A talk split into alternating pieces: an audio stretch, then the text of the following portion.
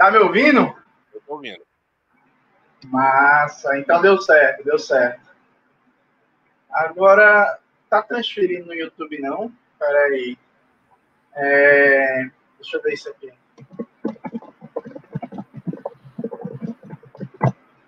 É a primeira vez que eu uso esse programa e aí Cauê tá me dando orientações técnicas. Entendi. Eu acho que o Zames usa isso para as lives do Revolu Show também. Eu, só, eu tenho que saber agora como é que faz para aparecer a imagem da gente na tela do. Ah, parece que agora deu certo. Vamos ver. Ah, deu certo, deu certo, deu certo. Então estamos no ar, né? É, pelo que eu entendi. É isso, estamos no ar. Deu certo. Deus é top. Vou melhorar aqui minha luz. Nossa Senhora. Não liguem para meu cabelo horrível. Cara, seu cabelo tá lindo, velho. É quarentena, eu já não hidrato mais o cabelo, eu não faço mais a barba. A barba eu não tô fazendo também, não. Eu até pensei de comprar uma máquina, que eu, eu tenho uma máquina, aí eu fui usar minha máquina e minha máquina quebrou. É, a única coisa aí, que eu faço. Então eu tinha uma máquina. Aí eu fiz a barba, minha barba tava enorme, eu tava com um barbão assim. Aí eu fiquei vendo todo mundo falando, isso é antigênico, isso é antigênico pra caralho e tal. Eu falei, ah, tirar essa merda. Aí tirei toda.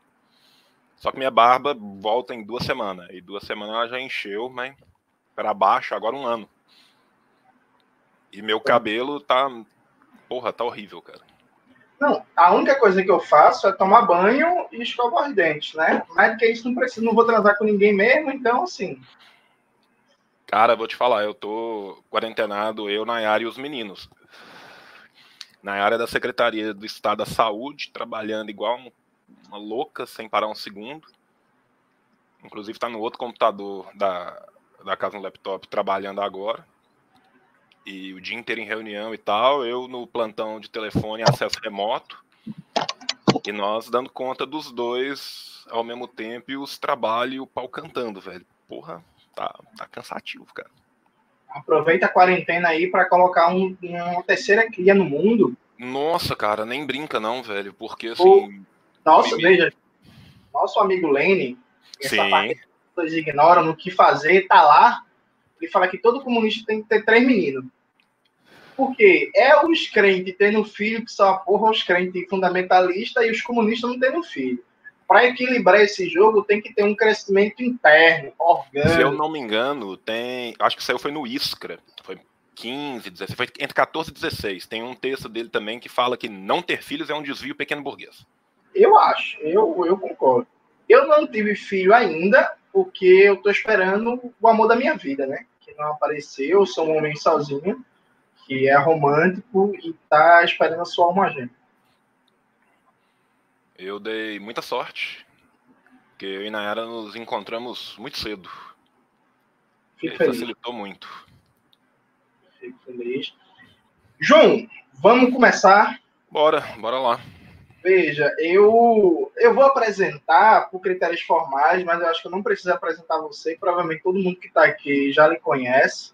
Né? Esse é o nosso amigo João Carvalho, a famosa figura dos mundos digitais, na época que a internet era 1G, de escada ainda, então já estava por aí aprontando das suas. João é militante, comunista, é um cara que é, ao meu ver, talvez o maior estudioso do Brasil, maior conhecedor desse marxismo periférico produzido em Ásia, em África. João é um cara que é um, um caso raro que ele lê, de verdade, a galera, né? Porque na academia brasileira tem um costume muito interessante que é desprezar obras como de Mao Tse Tung, Kim Il-sung, Ho Chi Minh, por aí vai sem nunca ter lido, né? que é uma coisa fantástica, assim, uma coisa incrível. Eu brinco que é a avaliação por intuição. Eles intuem e avaliam. Então, o João é um cara que vem pesquisando muito isso, está com um doutorado em que ele está estudando a influência de Ho Chi Minh, Mao, Stalin, por aí vai, nesse marxismo periférico na obra do Franz Fanon, grande Fanon, revolucionário, que teve papel central na Revolução Argelina. E aí eu chamei João para a gente conversar aqui sobre esse marxismo é, anticolonial, né? Engraçado que eu falei que eu sou um homem à procura de um grande amor, e aí o chat começou a aparecer aqui, gente mandando mensagem no WhatsApp dizendo que história é essa? Galera, vamos lá, vamos se concentrar. E aí, João estuda esse tema, e aí eu venho, por influência de João, inclusive, muito simples, João e Domênico Lossúrio, são minhas duas grandes influências, ainda bem que João está vivo ainda, né? Lossúrio, infelizmente, se foi, é motivo de tristeza para todos nós. Eu venho tentando aprofundar meus estudos essa temática, estou formulando um curso online, Domênico Lossuro e Franz Fanon, Introdução ao Marxismo Anticolonial, que está aí disponível para pré-inscrição no Classe Esquerda, inclusive meu amigo Cauê do Classe Esquerda deve estar assistindo o, essa live, um abraço, um abraço, Cauê, que me ensinou, inclusive, a usar esse programa que a gente está fazendo a live. E aí eu chamei João para a gente debater um pouco isso, né, João, desse marxismo anticolonial. Porque quando eu lancei o curso, é, vieram ironizar o título do curso, Marxismo Anticolonial, usando uma espécie de tautologia formal. Né? A ideia de que marxismo anticolonial. Todo marxismo é, por definição, anticolonial, porque o colonialismo é uma forma de dominação do capital, então se você é marxista e é contra as formas de dominação e exploração do capital, você necessariamente é anticolonial. E eu creio que não. E a primeira pergunta que eu te faria, João, que eu te faço, aliás, é, você acha que tem pertinência falar em marxismo anticolonial como uma especificidade dentro do marxismo, ou isso realmente seria uma redundância? Então, é, deixa eu começar do começo, né? Primeiro agradecer o Jones, mais uma vez, pelo convite, né, de abrir as portas do canal aqui para mim, é uma honra. Segundo, para falar que eu não mereço nenhuma das palavras que o Jones falou aqui a meu respeito. Estou longe de ser o maior estudioso brasileiro de absolutamente qualquer coisa. E é muita bondade da, da, da, da parte do Jones, mas eu acredito piamente que todos nós marxistas devemos ser estudiosos. Né? Se não os maiores, ao menos os mais dedicados, né? e não só de, de uma área em específico, mas a gente tem que ter um estudo bastante plural. E é exatamente a ideia de abraçar uma pluralidade dos estudos que nos leva a estudar o que de fato aconteceu, né? Porque assim, as pessoas ignoram muitas vezes completamente, né, não só o que aconteceu nas lutas do, do, do, marxismo na Ásia ou das lutas do marxismo em África, mas ignoram as lutas do marxismo na América Latina. Sabe, há, há pouco tempo atrás eu estava dando uma palestra numa universidade da Inglaterra e, e é impressionante como que fora da própria comunidade diaspórica latino-americana, alguns nomes, alguns autores ainda são muito desconhecidos. Sabe, é óbvio que os grandes nomes, sabe, você vai falar assim, Mariátegui. Todo mundo sabe mais ou menos quem foi Mariátegui. Não significa que nunca leu uma obra, não significa que tem uma ideia. Às vezes não consegue apontar o piro num mapa. Mas já ouviu o nome Mariátegui em algum lugar. Agora, grandes marxistas latino-americanos são completamente desconhecidos. E muitas vezes eles não são só desconhecidos nos grandes centros, eles são desconhecidos para nós latino-americanos. Né? E, e, muitas vezes, assim como isso acontece, né, no, na, digamos, no centro da produção acadêmica do marxismo, Europa, isso vai acontecer também da África em relação à Ásia, da Ásia em relação à África, às vezes um pouco menos, dependendo dos movimentos, exatamente por causa da circularidade de ideias que havia. Então, a primeira coisa que a gente tem que entender é a necessidade desse estudo. Partindo disso e voltando na questão do, do Jones, eu acho que é muito importante a gente primeiro ressaltar que a ideia do estudo das estruturas coloniais dentro do marxismo, ela é uma ideia de Marx. Ela é uma ideia de Marx e Engels. Ela, ela começa ainda os estudos na obra marxiana e na obra engeliana. Né? E começa muito cedo na obra marxiana e na obra engeliana. Né? A gente tem que lembrar que os primeiros estudos que vão pensar sobre a situação da Irlanda, que era uma grande colônia da própria Inglaterra dentro da Europa, são da primeira metade da década de 1840, dentro da obra de Marx e Engels dado todos os pesares, dada a juventude daqueles autores, dados os termos que eles usariam naquela época, que provavelmente eles não usariam depois e não usam depois, quando se referindo a outros estudos, é um estudo que já principia na década de 1840 e que vai ser perene durante toda a obra marxiana e engeliana. A gente teve a tradução há muito pouco tempo de um livro que é muito importante, do Anderson, do Kevin B. Anderson, Marx on the Margins, né, Marx nas margens, que inclusive a orelha é do Jones, né, o Jones fez a orelha, eu tive o, o, prazer de revisar o texto do Jones da orelha do, do, do, do livro, que era um livro que eu já, já conhecia a versão dele em inglês. Né? E isso é um problema que a gente tem muito grande, que é um problema que depois eu vou falar na abordagem que a gente tem que, que fazer dos nossos estudos, que é um problema de fontes.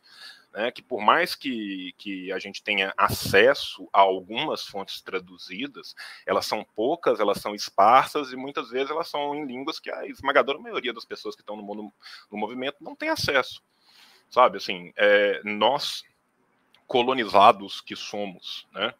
Do grande capital, dos Estados Unidos, temos normalmente um acesso rudimentar que seja ao inglês, mas mesmo ao francês, cuja colonização de, de França em África, em Ásia foi tão importante, a esmagadora maioria das pessoas do movimento não conseguem ler o francês. E o não acesso ao francês muitas vezes te força a buscar traduções que nem sempre são traduções tão boas assim.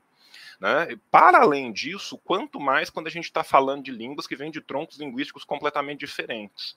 Né? Porque se parte daqueles autores vão escrever na língua dos seus colonizadores, né? Fanon escreveu em francês, Roy escreveu em francês, parte desses autores não vão.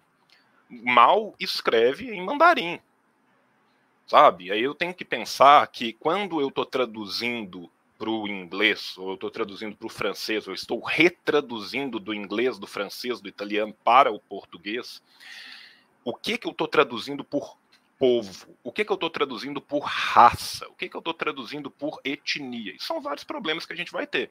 E esses são problemas que ainda são problemas bons de se ter quando se tem bibliografia disponível.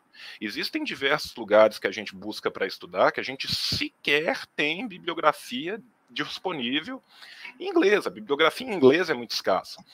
Mesmo quando ela não é escassa, ela é muito difícil de conseguir. Os livros são caríssimos, eles são publicados em editoras minúsculas, eles têm tiragens reduzidíssimas, sabe? Então, assim, quando você começa a, a estudar o marxismo asiático, por exemplo, aí você fala assim, não, eu quero me debruçar um pouco mais sobre o que, que foi a Revolução na Mongólia, eu quero me debruçar um pouco mais sobre o que, que foi a Revolução no Laos, eu quero entender os nacionalismos que permearam a Ásia, principalmente no, no pós-segunda guerra, para eu entender as relações, por exemplo, da Conferência de Bandung com os movimentos marxistas, com os movimentos maoístas, com os movimentos marxistas-leninistas, com os movimentos mesmo trotskistas que tinham em Ásia.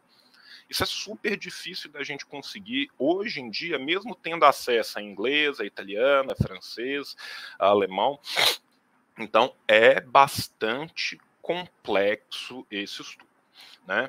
Fazendo esse pequeno adendo, vou voltar à pergunta do Jones que eu ainda não respondi propriamente.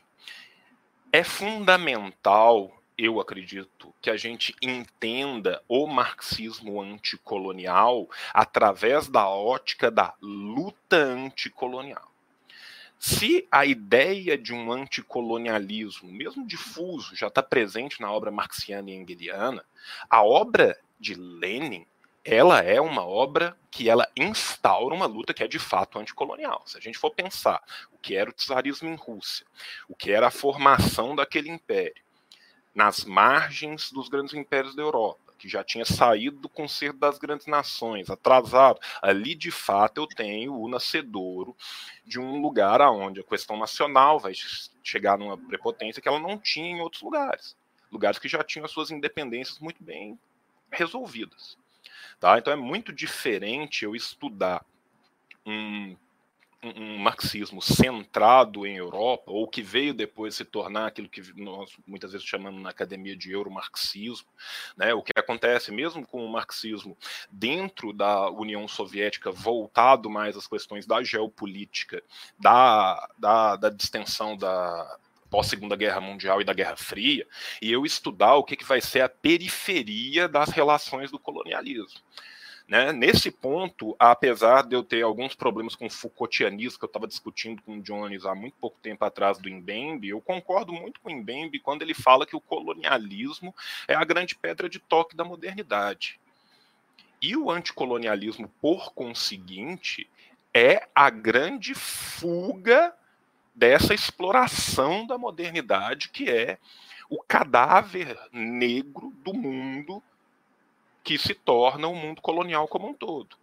Isso na Ásia, isso na África, isso na Europa, isso nas Américas. E isso nas periferias da Europa também. A gente tem que entender que a Europa também é muito dispare nesse sentido. Né? Inclusive, dentro da própria obra marxiana engeliana, mesmo Engels, quando no começo da sua juventude vai falar sobre a situação da classe trabalhadora na Inglaterra, você vê como ele está imbuído ali de diversos preconceitos contra o povo irlandês que são arraigados do colonialismo britânico sobre o povo irlandês. E isso é o cara que estava defendendo. Você imagina os caras que estavam atacando.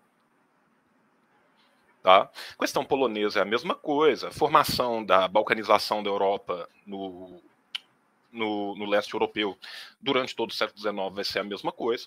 Tá? Quanto mais, então, vão ser essas lutas anticoloniais que vão ter pelo mundo inteiro. E outra coisa que a gente tem que entender é que o século XX não inaugura as lutas anticoloniais.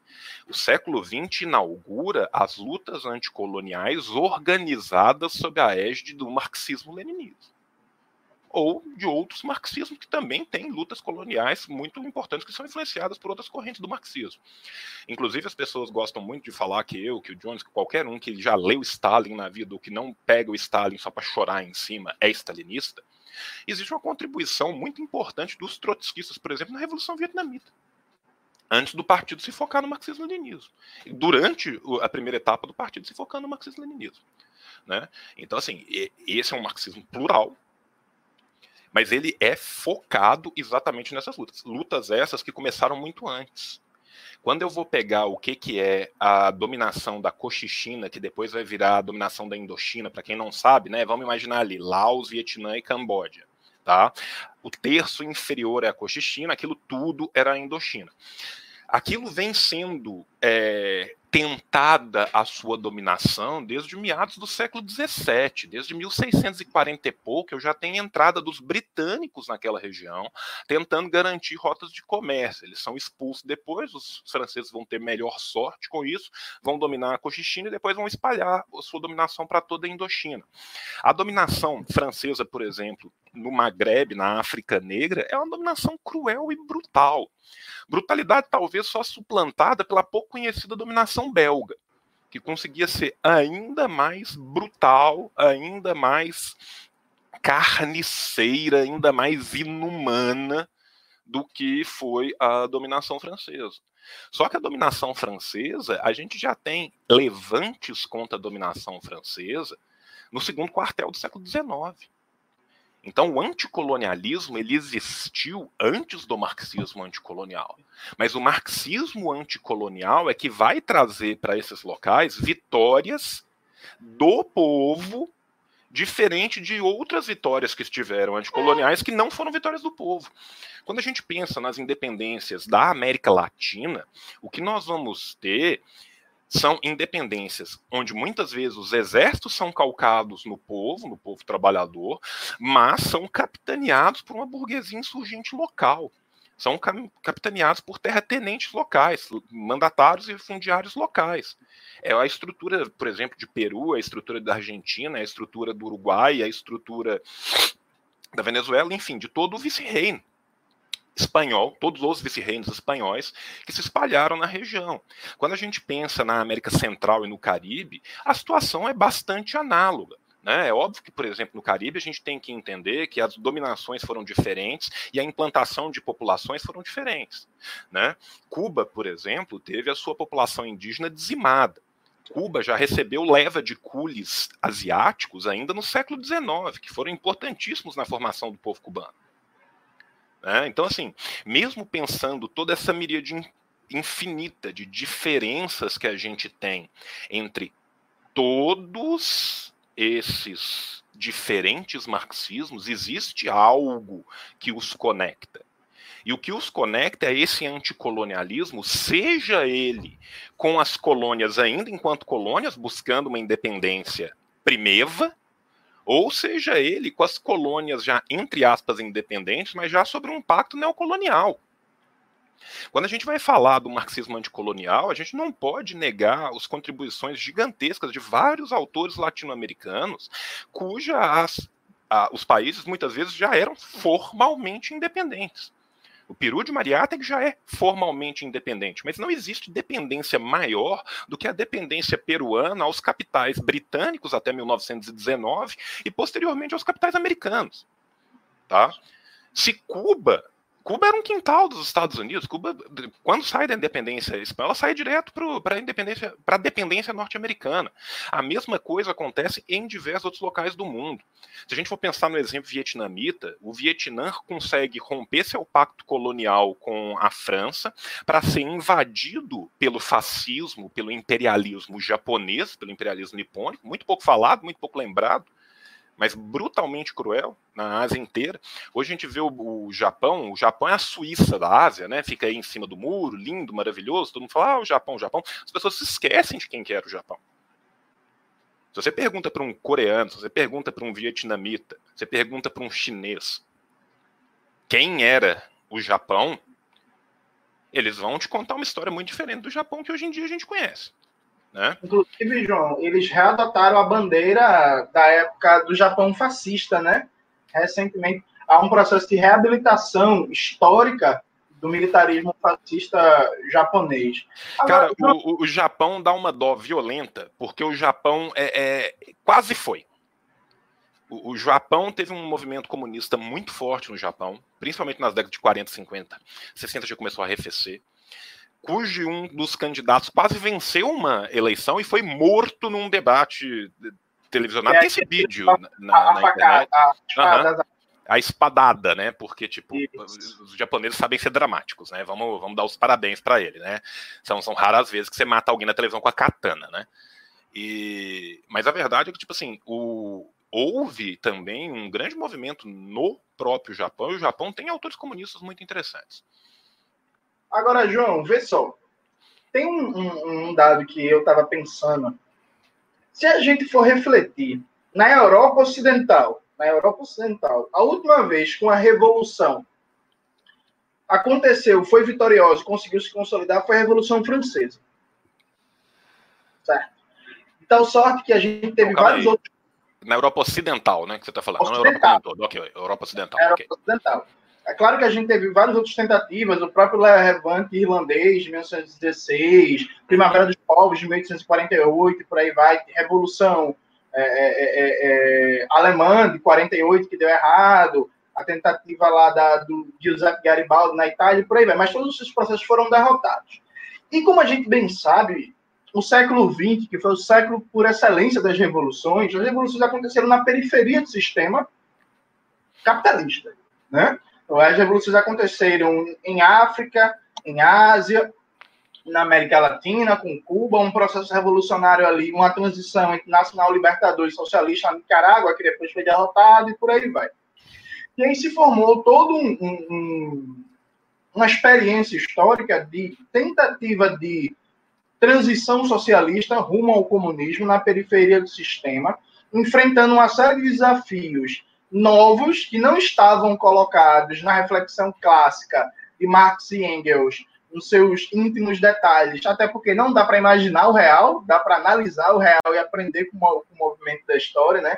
Então, um, vários desafios, desenvolvimento das forças produtivas numa situação de atraso extremo, bloqueio imperialista, desenvolvimento da OTAN, da CIA, tentativa de defesa da revolução, a superação rápida em processos de modernização acelerada de costumes arcaicos, inclusive às vezes feudais, é, ultra-reacionários de épocas antigas, enfim, uma série de desafios foi formado e toda uma geração de lideranças políticas, né, figuras centrais nesses processos.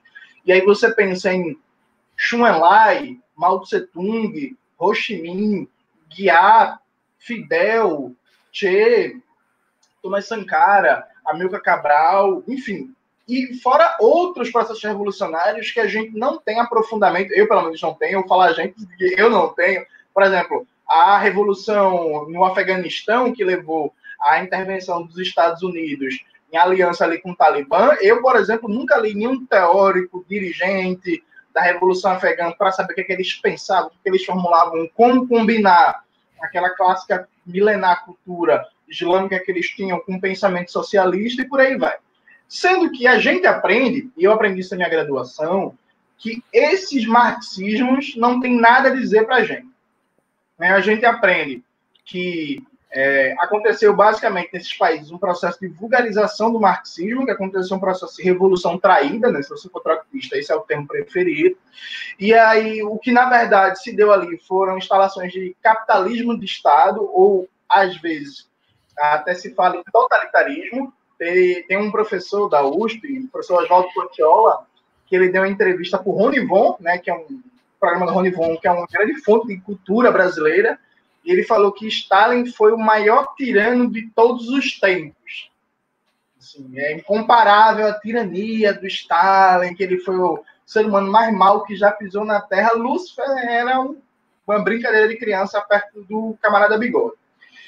E aí há todo um processo de desprezo né, a esse marxismo. Tanto que eu vou confessar para você que eu comecei a ler Mao, Ho Chi Minh, Amilcar Cabral, Thomas Sankara, Fidel, no processo de final na graduação e por causa da influência da própria militância, né, organizada ali na UJC no final de 2013. E aí foi que eu comecei a ler Lênin, a valorizar a leitura dos clássicos dos homens e mulheres que foram ali artistas da revolução. E essa leitura desse, desse marxismo dominante na academia, que despreza essas experiências, quando não despreza a caricatura de maneira bizarra, por exemplo, dizendo que a Coreia Popular vive uma dinastia religiosa monárquica comunista, e que aquilo ali é um negócio é, é, é, que tem nada a ver com marxismo, que é religião e por aí vai, quando não, despreza, quando não despreza, faz uma caricatura grosseira, e eu tenho para mim, muito claro isso hoje, que certo pensamento marxista, por não ter uma perspectiva anticolonial bem fundamentada teoricamente, acaba sendo linha auxiliar de uma ideologia de longa duração histórica da supremacia ocidental. No sentido de que se colocam contra o capitalismo, se colocam como anticapitalistas, falam que querem construir o socialismo, só que todas aquelas macroestruturas de representações simbólicas de formas sociais que o Ocidente construiu durante uma marcha progressiva de 500 anos de supremacia, caricaturando, inferiorizando, demonizando tudo que não é ocidental, esse marxismo incorpora isso. E só consegue ver valor, positividade no marxismo produzido no centro do sistema e especialmente na, no espaço acadêmico universitário, né? O que é fruto também da derrota que a gente sofre a partir dos anos 80, em que é, os processos de movimentos revolucionários, anticoloniais e socialistas são derrotados. Eu queria pegar até uma brecha, uma, uma carona aqui, na tese do nosso amigo Domênico Lossudo, nessa né, do marxismo ocidental, que tu fizesse essa avaliação entre essa separação entre esse marxismo ocidental na academia, que gosta muito de Adorno, de Horkheim, de Althusser, de Marcuse, de Benjamin, que não é um problema gostar deles, ler eles, não é essa a questão, só que despreza Mao Tse Tung, Fidel, Ho Chi Minh, até Lenin, inclusive, porque assim, vamos falar real, Lenin não é autor benquista na academia, não. Né? Vamos ser sinceros. E aí, como é que tu compreende essa questão? Então, Jones, é, isso é uma questão, cara, que a gente vem se batendo nela na, na nossa militância pública há muito tempo, né? E, e, que eu acho que é importante a gente endereçar ela para a gente entender o que que a gente pensa e por que que a gente discorda dessa outra linha de pensamento. Né? Vamos lá. É, todo mundo ama revolucionários. Todo mundo ama revoluções. O que o Provo tem problema é com o dia depois da revolução, tá? E, e aqui eu tô lembrando muito do, do, do nosso querido e finado parente, que fazia uma defesa apaixonada, uma vida inteira dedicada à defesa apaixonada exatamente disso, do dia depois da Revolução. Tá? Do que, que acontece depois que uma revolução é bem sucedida. O Michel Parente morreu, foi? Ele já morreu, não já morreu, não? Eu, eu acho que. Eu, tá, eu, eu, matei o Michel Parente? O Michel Parente não tinha morrido? Ele tá vivo? Fala isso não, João. Chega, fiquei com medo agora. Acho que não, porra. O parente tá vivo, gente? Quem que eu matei no lugar do parente? Parente tá vivo, pô. Parente tá vivo. Parente tem 87 tá. anos. Eu achei que. Ah, tá. Não, tá. Desculpa. Desculpa. É, eu matei o parente. Parente tem 87 anos. Parente tá vivo. Enfim, o parente defende a vida inteira. Desculpa, matei o parente. É, o, o parente defende a vida inteira E, e eu acho que é muito importante a gente lembrar exatamente desse dia, desse continuismo que vem depois da revolução. As pessoas acham que vai ter uma revolução e que no outro dia de manhã todos os problemas que foram deixados vão estar misticamente resolvidos e vai virar Star Trek. Sabe? Vai ser assim, vai ser comunismo de luxo espacial no outro dia de manhã. Que não existe uma nação para se reconstruir, que não existe centenas de anos de exploração sistêmica de toda uma sociedade, que não existe campanhas básicas a serem conduzidas de alfabetização, de saúde pública, de segurança alimentar, de imunização da, da, das crianças, de diminuição da mortalidade, de aumento da educação formal. As pessoas acham simplesmente que no outro dia de manhã tudo vai estar resolvido. E agora, é muito fácil eu estar tá do lado né, dos lindos bravios revolucionários com suas boinas e suas armas, né, no meio do mato, contra tudo e contra todos. Só que no outro dia de manhã, eles têm que deixar de ser combatentes e se tornarem conjuntamente dirigentes. O povo tem que se tornar dirigente.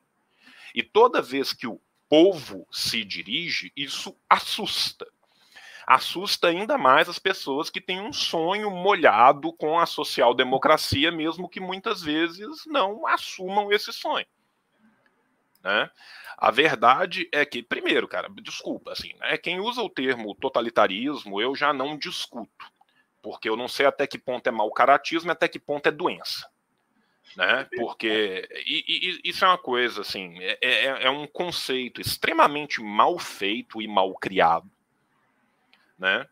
E que foi feito a encomenda. Né, uma análise mínima da obra que dá origem a esse conceito, da senhora Hannah Arendt, mostra uma diferença fulcral entre o que era a urdidura dessa obra na sua primeira parte, feita ainda na Europa, antes dela estar nos Estados Unidos recebendo da CIA para escrever o restante da obra, né? quando inclusive era muito elogiosa aos esforços do camarada bigodudo que estava ali salvaguardando a Europa de ser colonizada. Né? Coisa que muda muito na parte 2 da, da, da obra, né? e que gente, é, é, é, aquela coisa. Who Paid the Piper? Tem o, o, livro, né? Foi traduzido pela editora Record. A editora Record no Brasil, ela fazia o seguinte: ela comprava grandes obras que falavam de socialismo ou comunismo, faziam uma edição caríssima, vendiam uma edição só e depois escondiam o resto. Os livros estão aí, mas eles são absurdamente caros. Quem pagou a conta está na editora da, da, Record. A melhor biografia de, de Engels traduzida para português está na editora da Record. Tudo livro de 150, 170 conto e que está tudo esgotado e que você não acha em lugar nenhum. E isso não é um problema editorial, isso é uma opção editorial. Tá? Então, assim, quem, quem trabalha com, com, com, com o conceito de totalitarismo, desculpa, ou, ou, é por total desconhecimento, e aí falta leitura, ou é por total mau caratismo, porque uma vez que se lê aquilo, né, aquilo é basicamente você jogar fora o bebê junto com a água do banho, muitas vezes preservando a água do banho e matando o bebê. Né, o negócio dá um passo além beleza, vamos sair do, do totalitarismo, vamos ir para essas leituras desse marxismo ocidental. Boa parte da produção desse marxismo ocidental foi uma produção extremamente eurocêntrica, tá? Esses autores do Ocidente europeu eram autores muitas vezes desconectados da realidade, não só da Europa Oriental e das coisas que aconteciam ali do lado, na Alemanha, né, mas desconectados completamente do restante do universo que existia ali para esses autores, muitas vezes, é como se a América Latina, África e Ásia ou não existissem, ou eram vácuos de cultura que ainda não tinham sido permeados pela salvadora cultura ocidental. Existem autores que a gente tem que colocar vários matizes nisso? Temos, temos que colocar. Por exemplo, Fanon não teria chegado a boa parte do seu público, não só na Europa, mas fora da Europa, se não fosse pelo nosso querido Vesgo favorito, né, o PC Siqueira da década de 60, né, que, que fez o favor de escrever o prefácio do Condenados da Terra, né, e que deu uma grande popularidade, mesmo sendo Fanon proibido em França durante muito tempo e muito tempo após a sua morte. Tá? Agora, ainda assim, quando ele ia falar sobre, por exemplo, o que estava acontecendo em China ou sobre o que estava acontecendo no Vietnã, já havia o desencantamento com os rumos que se tornaram depois da Revolução. Até o dia da Revolução é tudo lindo. Um dia depois da Revolução, aí fica difícil, ninguém quer saber. Né? E aí, beleza. É, alguém colocou no negócio quem é o Vesgo? Jean Paul Sartre. Tá? Eu tô falando do Sartre, porque o Sartre é super vesgo, gente.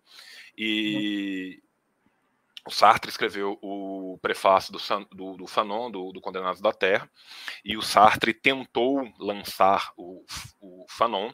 É, o lançamento em França foi proibido durante um tempo, esse livro correu né, de forma é, por baixo dos panos, né, mas mesmo assim esse foi um livro que, que, que teve um, profundo permeamento em todo o pensamento periférico no mundo inteiro. Né?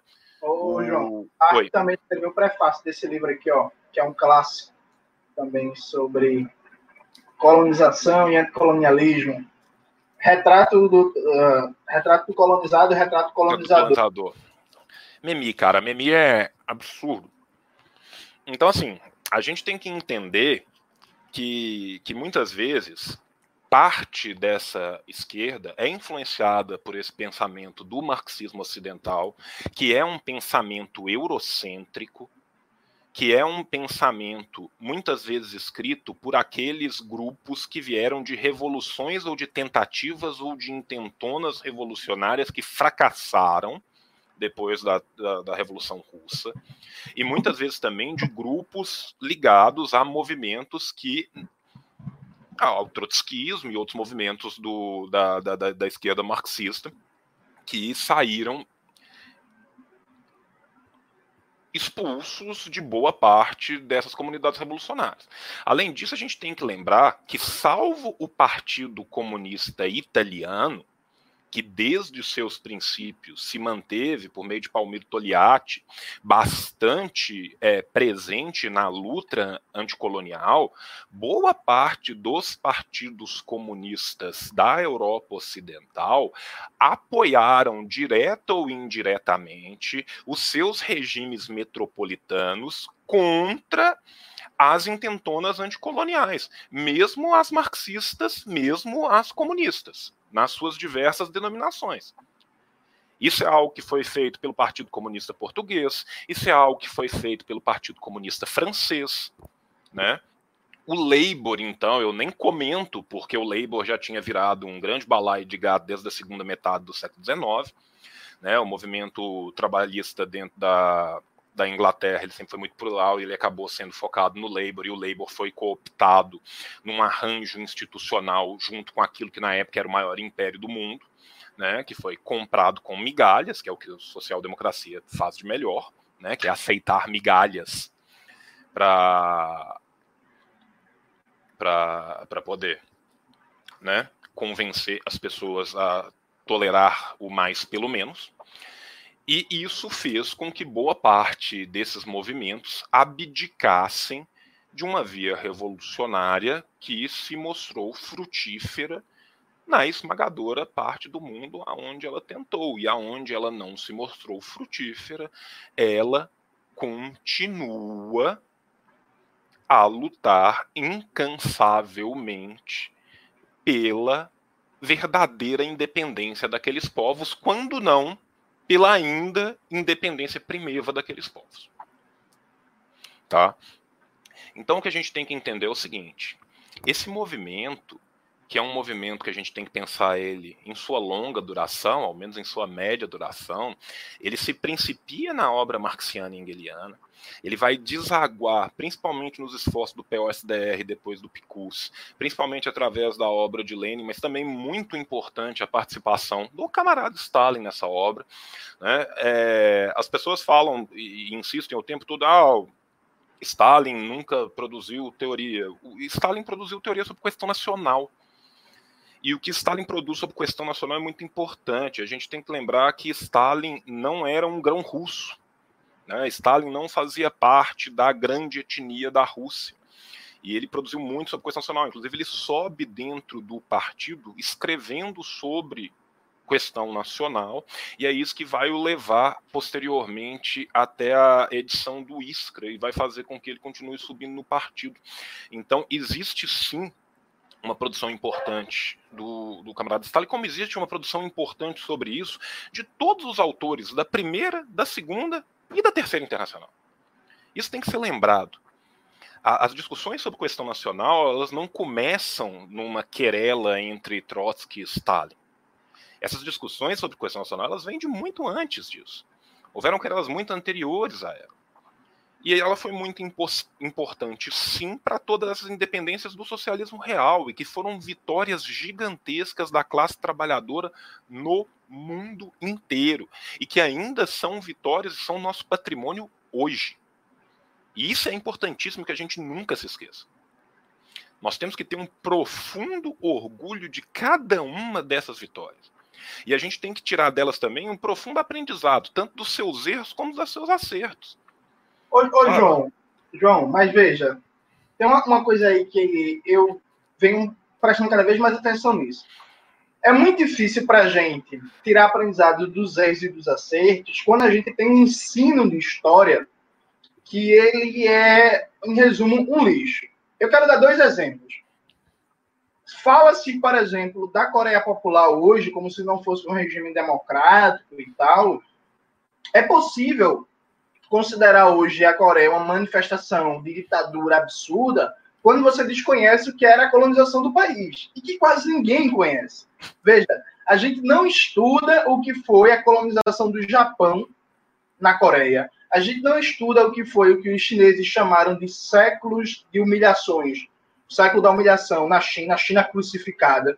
Um negócio que causou mais de 80 milhões de mortes. Morreu mais gente na China em 100 anos de colonialismo do que em toda a Segunda Guerra Mundial.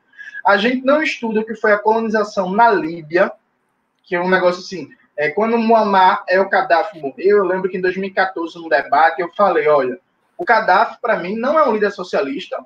O projeto político dele não é meu exemplo de projeto político, mas o período Gaddafi na Líbia foi o período mais democrático da história da Líbia, porque vai estudar o que foi a Líbia antes, da, no processo de colonização, e isso choca, porque as pessoas não conhecem. Ao mesmo e tempo. o livro verde de Gaddafi está muito à esquerda do que a maioria do que nossos partidos de esquerda defendem.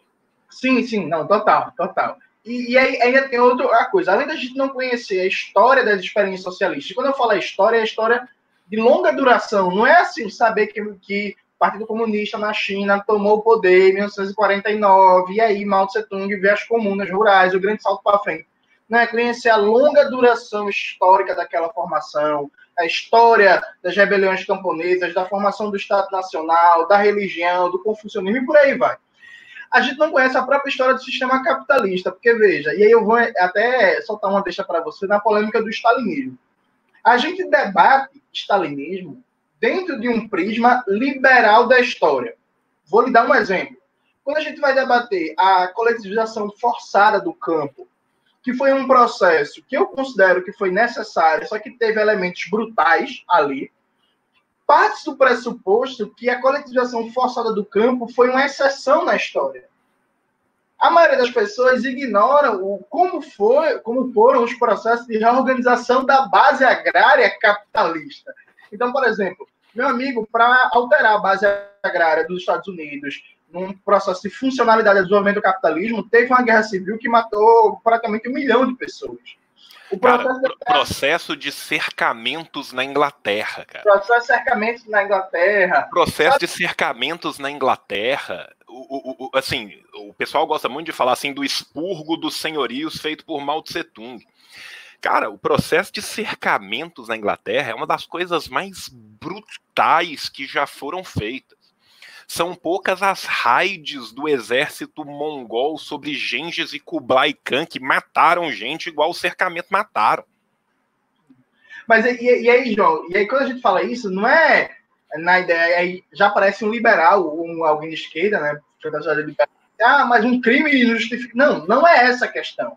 A questão é quando você quer analisar objetivamente, cientificamente, um fenômeno histórico, você tem que conhecer todos os elementos que compõem esse fenômeno. Então, se na sua cabeça você acha que o, o processo de desenvolvimento capitalista se deu a partir de uma votação é, numa Assembleia Legislativa nos processos de reorganização da base agrária e que a coletivização forçada do campo da União Soviética foi uma exceção na história da modernidade, você, por princípio, não vai entender o significado histórico daquela coletivização. Percebe?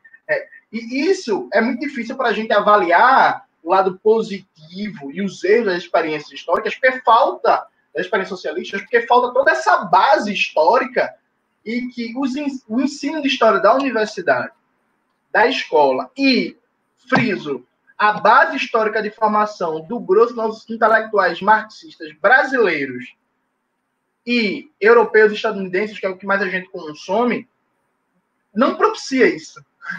Objetivamente, sabe? Jones, nós dois somos historiadores de formação. Eu me formei antes de você.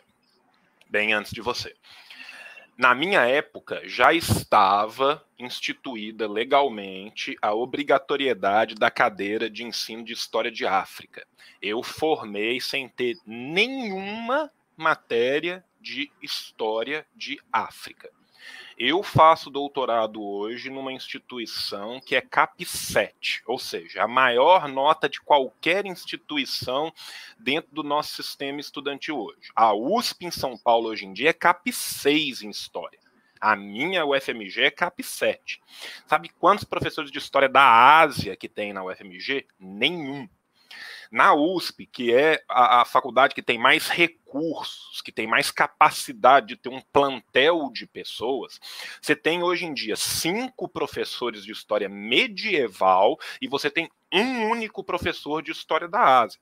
E o professor de história da Ásia, ele estuda Rússia e entrou no concurso porque estudava Rússia, porque era o mais próximo de Ásia. Tem um pedaço da Rússia que está na Ásia. Ele, ele não é nem focado os estudos dele propriamente na história da Ásia como um todo. Ele estuda a Rússia. Sabe? Então, assim, isso mostra o déficit gigantesco que a gente tem de formação. E isso nós estamos falando em nível universitário. Quando a gente regride isso para segundo grau, para primeiro grau, a coisa então é, é, é, dá um pulo ainda maior. Então, assim, é, o desconhecimento sobre os assuntos, ele é brutal. Brutal. Porque a falta de acesso, ela se dá de todas as formas possíveis. Sabe? Muitas faculdades, excelentes faculdades, não têm, dentre o rol de seus professores, especialistas em Ásia, por exemplo, então o cara vai formar em história, sem ter uma cadeira específica de História da Ásia. Vai estudar História da Ásia? Vai. Pô, tem gente ali falando ali, ah, a Unifesp tem aula de História da Ásia e de África. Hoje em dia, a, a Federal de Minas Gerais tem dois professores de História de África, dois professores competentíssimos de História de África, inclusive está produzindo muito conhecimento de um período de, de, muito pouco estudo da História da África no Brasil, que são dos séculos 13 até o século 16, sabe? Então, assim, porra, maravilhoso, lindo não tem de Ásia. Quantos lugares não vão ter sequer o de África, que é, em tese, obrigatório por lei? Ainda assim, a gente tem que pensar que quando chega neste nível, você vai procurar esses estudos, esses estudos eles se tornam ainda mais difíceis porque eles têm a barreira da língua, tem a barreira do preço, tá? Porque não é qualquer, não, não basta muitas vezes você saber a língua. Ah, beleza, sei inglês, sei francês, ou sei italiano, ou sei espanhol. Tua biblioteca na sua universidade tem os livros disponíveis, esses livros caíram o bastante do caminhão na internet para que se consiga achá-los? Muitas vezes não. Muitas vezes, inclusive, até perscrutar essa bibliografia para você conseguir levantar a bibliografia é brutalmente difícil. Você tem a barreira da própria língua. Muitas dessas, dessas, dessas obras não estão traduzidas. As que estão traduzidas, muitas vezes foram traduzidas exatamente depois das reaberturas forçadas, das grandes derrotas do final da década de 80, começo da década de 90, no negacionismo do fim da história, do final de 90, começo de 2000. E são muitas vezes obras que são basicamente ideologia liberal para convencer que ali nunca houve nada. Porque não basta simplesmente tirar aqueles grupamentos do poder. É necessário se apagar a sua história. A história é uma batalha constante. Batalha essa que muitas vezes nós estamos perdendo. Muitas, assim, né? A esmagadora maioria das vezes nós estamos perdendo. E, e há um gente... apagamento sistemático disso. E quando a gente disputa é chamado de stalinista, né? Quando a gente disputa é chamado de stalinista. Que é um termo fenomenal, né? Porque, assim, o que é, né, do que se alimenta, né? Eu queria um documentário do National Geographic, stalinistas, onde vivem do que se alimentam. Porque, enfim, eu né, todos nós nos definimos aqui, né, eu, você, como marxistas leninistas, e exatamente a gente tem a aplicação do marxismo-leninismo desses diversos locais. E mesmo quando a gente tem né, um, a, o pessoal virando e falando assim: olha, é, o Congresso de Baku foi fundamental, foi. Mas o Congresso de Baku é de 1920.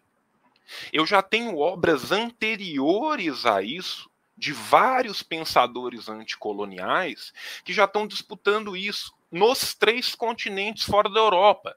Eu tenho obras na América Latina fundadoras, ainda entre 18 e 20, naquela época, gente, as coisas não chegaram do, do, do dia para a noite, não. Não era tipo assim, ah, vai ter o congresso de Baku na casa do caralho, no meio da Ásia Central, e aí, tipo assim, tá todo mundo vendo a live do congresso de Baku, e na outra semana de manhã a galera tá escrevendo sobre isso. Não, as coisas demoravam anos para chegar. Já no congresso de Baku, a gente tinha organizações marxistas islâmicas na América Latina, a gente já tinha produção sistematizada. A gente já estava começando com as primeiras reformas de ensino estudantil de terceiro grau. Tá? Então, assim, esse é um processo que, por mais que ele tenha sido orientado pelo Congresso de Baku, orientado pelo leninismo, ele existiu antes também. É óbvio que após o impacto da Revolução Russa, que é um impacto global, é óbvio que após o Congresso de Baku, a mudança do lema da Internacional, a mudança da condição da Internacional, que começou errando muito. Vamos lembrar o que foi o Kuomintang na, na China. Vamos lembrar o que, que quase foi o aprismo aqui. Quando a gente tem o Congresso de Buenos Aires da Internacional aqui na América Latina, que Mariátegui não pode ir porque ele já está quase morrendo, inclusive ele morreria pouco antes de viajar para Buenos Aires, depois já do Congresso, para fazer seu tratamento, ele já manda suas teses mostrando, olha, o aprismo vai ser o que o Kuomintang foi na China. Internacional aprendeu. Então, esses processos, que são processos de longa duração, são processos que bebem nessas fontes anticoloniais anteriores, no nacionalismo que estava ali dentro daqueles povos, nos, nos e nos imperialismos não ocidentais. Sabe, a gente pensa no, no, no, no, imperialismo e pensa assim, só pode ser imperialista se nasceu aqui, aqui, não é assim, gente. A Ásia está aí para mostrar isso para a gente. Sabe? E aí depois vem um desconhecimento brutal. E esse desconhecimento, ele é parte desconhecimento e é parte apagamento do conhecimento. Ele é parte não proposital e ele é parte proposital. Sabe? Então, por exemplo, assim, é óbvio que não é a coisa mais fácil do mundo você conseguir estudar o que foi o processo revolucionário na Coreia. Mas você consegue? Consegue. Consegue. E hoje em dia você consegue em português. Existem excelentes fontes traduzidas. Se você sabe inglês, então, mais ainda. Agora, daí a pessoa pegar o que os grandes conglomerados de mídia produzem da forma mais bizarra e caricatural possível. Gente, nós estamos falando de um país que teve que dar uma comenda diplomática para o CID do não salvo, porque ele produziu reportagens falsas sobre a Coreia ganhando a Copa do Mundo dentro da própria Coreia, e a BBC publicou isso os conglomerados de mídia do mundo inteiro republicaram uma reportagem falsa feita por um blogueiro brasileiro para zoar a galera. Por quê? Porque aquilo perto do que já tinha sido publicado era fichinha. A Coreia do Norte é o único reino necromântico do planeta. As pessoas ressuscitam constantemente na Coreia. Provavelmente o próprio Kim vai ressuscitar agora. Vai aparecer num cavalo branco saudável. Sabe? Então, assim, a, velho, é uma coisa absurda. Sabe? Aquela coisa assim, todo mundo tem que ter o mesmo corte de cabelo. Ninguém pode rir Sabe? Tipo, é, é, é, é uns negócios assim que são, cara, de. de... Sabe qual é a minha preferida? Sabe qual é a minha preferida? Descobriram o unicórnio, essa é ótima, né? A Coreia do Norte descobriu o unicórnio. E Kim Jong-un mandou matar o tio com um lança-míssel. Sim. Porque sumiu na reunião. Isso é uma coisa assim, fantástica. Assim. Imagina, sumiu na reunião, Vou matar você com lança-míssil. Cara, é, é aquela coisa. Você está no regime com o maior bloqueio continuado da história moderna, contemporânea do planeta Terra. Seus recursos são limitadíssimos. Você tem uma política estatal que já dura mais de 60 anos focando na produção dos recursos militares. Aí o sujeito dorme numa reunião, você vai pegar um míssil, que é um bagulho que custa centenas de milhares de dólares, para você atirar num cara só para ensinar uma lição. É, é, é, assim, cara, é, se você não consegue desacreditar nisso pelo absurdo do lança-míssel, a pessoa devia fazer a conta no, no, papelzinho e falar assim: quanto que custa matar um sujeito com um lança-míssel? Por que não é uma facada? Sabe, é, é tipo isso, sabe? Existem métodos bem mais baratos. Inclusive que a pessoa vai sofrer mais.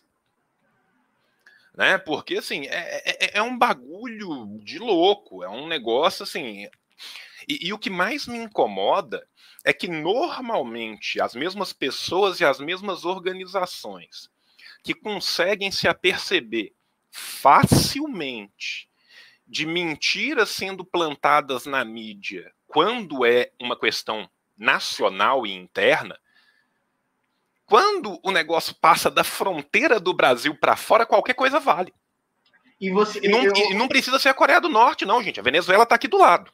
E quem não acreditar, João, João, e quem não acreditar é autoritário. Recentemente, essa semana agora, uma organização é, soltou uma nota, né, para mim, e eu fiquei muito feliz, inclusive, porque foi no dia que o Bolsonaro fez o ato lá é, pelo AI-5, pelo golpe e tal, aí no dia do ato, é, soltaram uma nota para mim, ou seja, eu sou mais importante para os nossos amigos do Juntos do que Bolsonaro, quero dar um beijo, inclusive.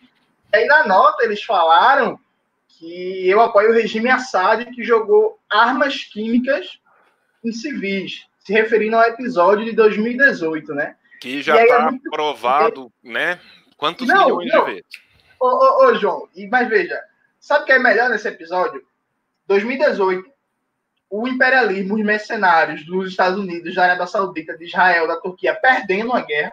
Imperialismo doido, doido, doido para ter uma desculpa para invadir a Síria o Assad ganhando em um território controlado pelo governo, ele ia, do nada, do nada, jogar armas químicas em civis para dar desculpa que o imperialismo queria para invadir a Síria e perder a guerra. Claro, né? Claro, ele é Sim. burro. É, é, é, é, assim que a Casa Assad vem se mantendo no poder esse tempo todo, né? Exato. Não, e, e isso é o mais legal é que a ideologia dominante ela não se preocupa nem sequer com a coerência argumentativa. Mas não Sabe? precisa se preocupar, Jones. É isso que eu tô te falando. Não precisa se preocupar. A, a, construção ideológica já é tão grande que não precisa se preocupar mais com essas bobagens. Sim. Cara, é, é, é, aquela coisa. Tá, o que tem de gente no mundo esperando os Estados Unidos fazer igual em qualquer filme de pandemia e salvar o mundo da Covid, né? O pessoal tá esperando. Ah, mas por que, que não tá acontecendo igual no filme? Por que, que eles não estão aí salvando o mundo? Então, assim, isso é uma construção midiática de longuíssima duração já. Isso vem sendo construído sabe? A ponto de chegar qualquer bobagem, a galera falar, ok, pode ser. João, sabe? E isso acontece localmente em todos os locais do mundo. Por falar em bobagem, veja, tem um debate muito difícil de se fazer, que é o debate sobre a questão nacional. Por que eu digo que é um debate muito difícil de se fazer?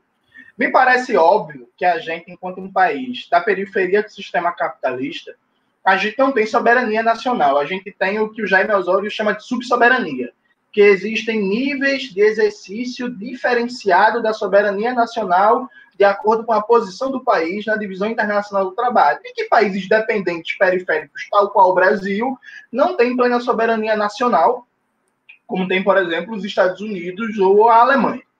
Só que existe todo um, um, um preconceito e aí liberal que entende toda forma de nacionalismo como necessariamente uma manifestação de chauvinismo, de atraso, de barbárie, de negação da, de uma pseudocultura universal abstrata, de um cosmopolitismo teórico, cultural e por aí vai. Ao mesmo tempo, também existe uma ideia que eu gosto de chamar de, de internacionalista abstrata, né? que imagina que, já como a revolução tem que ser mundial, já que o socialismo tem que ser mundial, né, para garantir a vitória completa sobre o capitalismo, isso significa negação de qualquer mediação nacional. Inclusive, esse processo de negação de qualquer é, é elemento positivo do nacionalismo, ele produz até coisas estranhas, que é, por exemplo, Fanon, nos Condenados da Terra, por exemplo, Fanon está o tempo todo falando de revolução nacional, de construção de um Estado nacional, de construção de uma economia nacional. Fanon ele defendia o uso de um nacionalismo tático. O nacionalismo para Fanon não era estratégico, era um nacionalismo tático no processo de superação da dominação colonial. E tem muito fanoniano no Brasil que passa dia, noite, noite, dia falando mal contra qualquer forma de nacionalismo, é, como se isso fosse Fanon baseado no peles negras, máscaras brancas, numa crítica ao fetichismo da identidade, como se qualquer forma de nacionalismo fosse aspecto do fetichismo da identidade. Aliado a isso, ignora, e aí eu tive um debate no meu grupo de amigos do WhatsApp essa semana, que foi. Essa semana não, ontem, que foi muito legal, sobre o nacionalismo. Ignora que todas as revoluções do século XX tiveram um papel destacado da questão nacional e que a própria Comuna de Paris não se explica sem a questão nacional, porque as pessoas esquecem que a Comuna começou quando a burguesia francesa desistiu de uma guerra contra a Prússia e os trabalhadores e trabalhadoras francesas, com seus brios nacionais tocados, foram defender Paris no sentido não só de se defender do agressor a, prussiano, mas de defender também a sua nacionalidade, a sua pátria, a sua nação francesa. Então, resumo da ópera: não existe uma revolução da Comuna de Paris até hoje que não tenha, em formas e níveis variados, uma centralidade da questão nacional. Ao mesmo tempo, o nacionalismo, como a gente bem sabe, ele também serviu de justificativa para novas formas de domínio oligárquico, né? baseado numa perspectiva identitária, como é o caso clássico do Haiti do, do, do, do, do Papadoc, né? que uhum. dizia uma república negra para os negros, não sei o quê, mantendo um domínio oligárquico ali da classe dominante. De uma perspectiva da experiência periférica do marxismo, considerando as reflexões de Fanon, especialmente, e de Mao Tse Tung, como é que tu vê a questão nacional e o nacionalismo dentro do marxismo?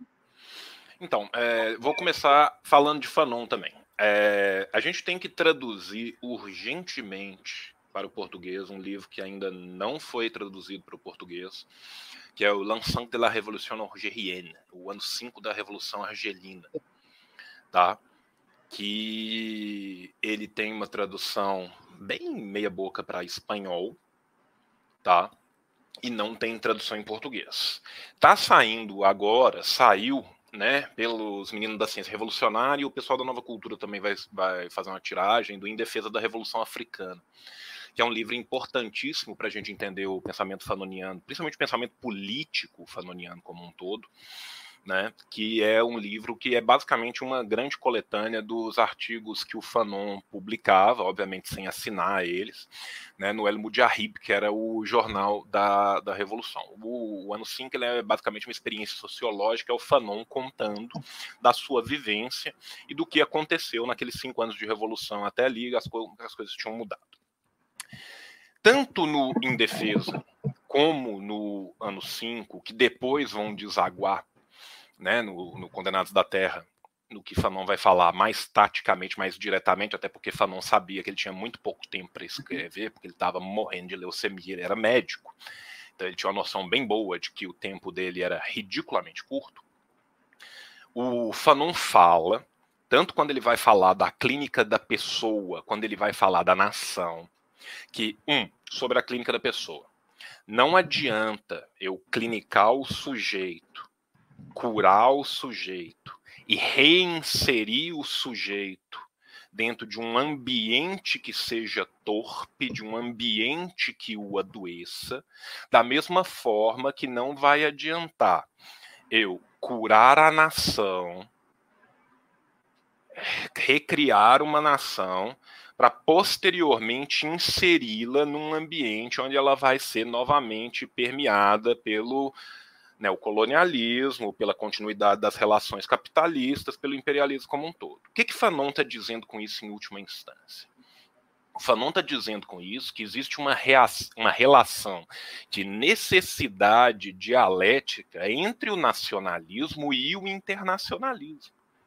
Não adianta existir um internacionalismo difuso que, na prática, não abarque, não assambarque as suas partes e torne elas partes operantes para a criação de um internacionalismo de fato como também não adianta eu ter um nacionalismo que não seja voltado em caráter último à criação desse internacionalismo, que é a única coisa que permite que cada um desses nacionalismos sobreviva após aquela revolução.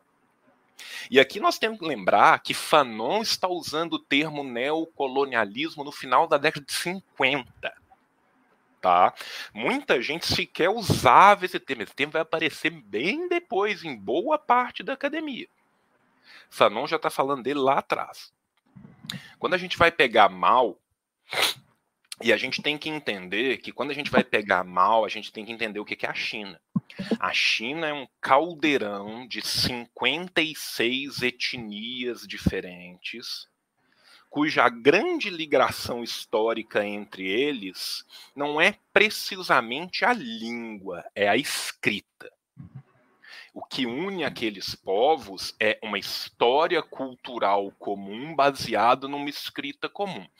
Né? Permitindo só um pequeno diletantismo linguístico aqui, que é desnecessário, mas ajuda a corroborar a tese o tocário, que era uma língua falada no território chinês nos séculos 14, 15, dos 12 ao 15 a gente tem registro do tocário, ele era uma língua de origem indo-europeia escrita nos caracteres do que hoje falamos que é o chinês.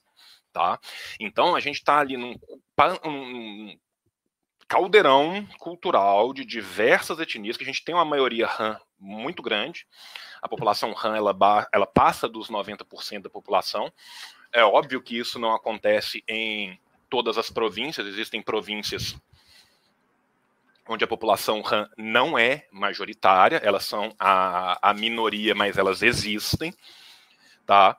E o próprio Mao, quando ele ia falar da questão nacional dentro da China, ele sempre focava, assim como Fanon focava, na necessidade de se coadunar a questão nacional para se poder pensar num internacionalismo que de fato se sustente, porque não adianta partir para esse internacionalismo difuso sem que haja um mínimo, uma uma, a mínima constância interna que permita a sobrevida daquela vitória recém-conquistada.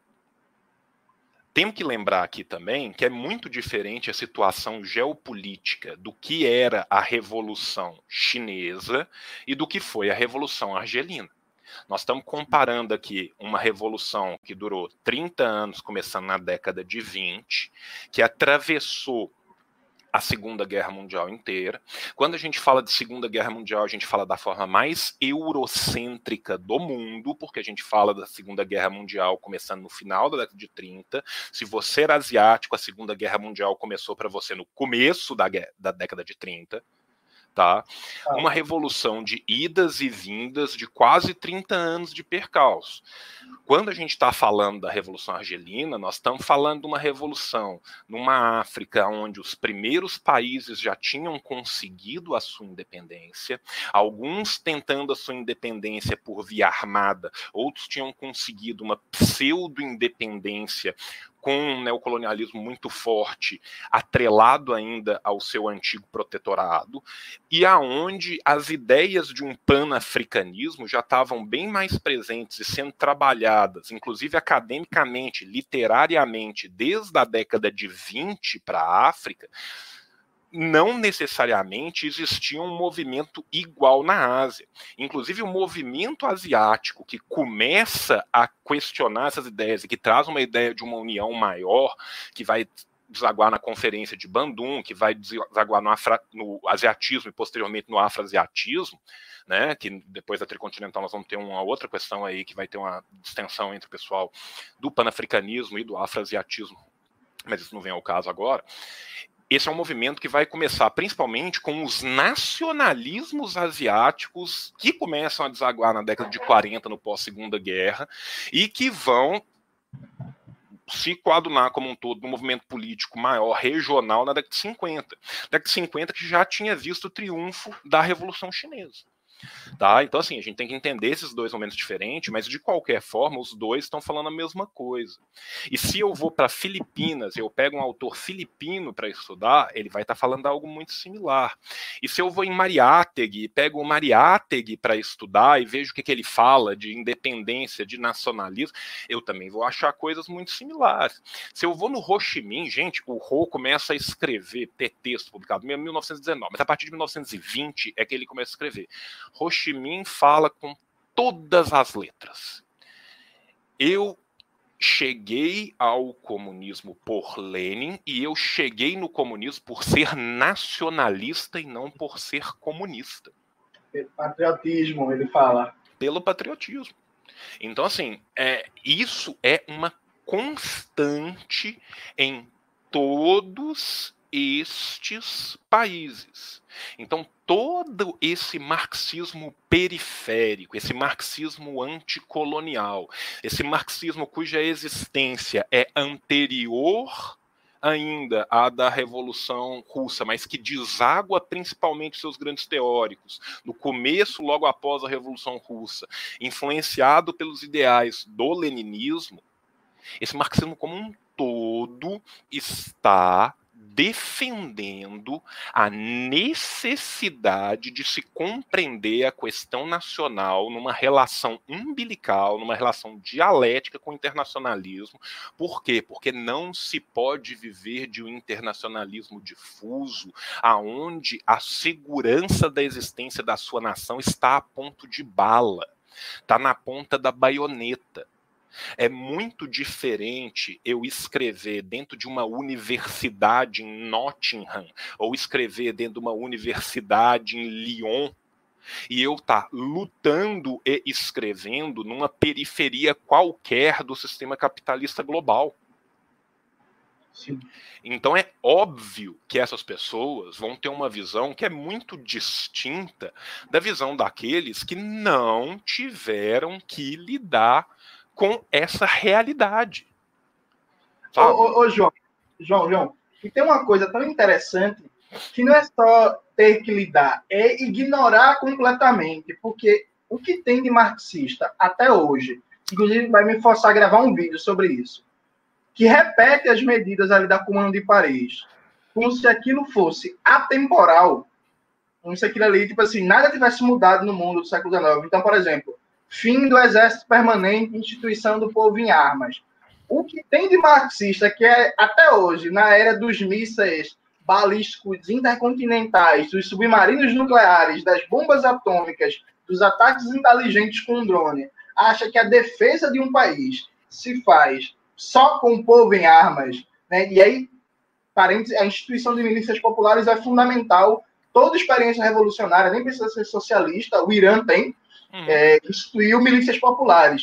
Só que se fez um processo de doutrina de defesa nacional de todo o povo, com instituição de milícias populares, mas um exército formal, regular, hiperarmado, com tecnologia de ponta, com segredo de Estado, com cadeia de comando, com hierarquia, porque infelizmente é necessário ter isso para enfrentar a OTAN, para enfrentar a CIA, para enfrentar o imperialismo de maneira geral. Então, as é... pessoas repetem as medidas da Comando de Paris como se nada tivesse mudado no mundo e que se a guerra ainda fosse e que nem era na época da comuna mais assim, mas que uma guerra ainda fosse um enfrentamento de carabinas.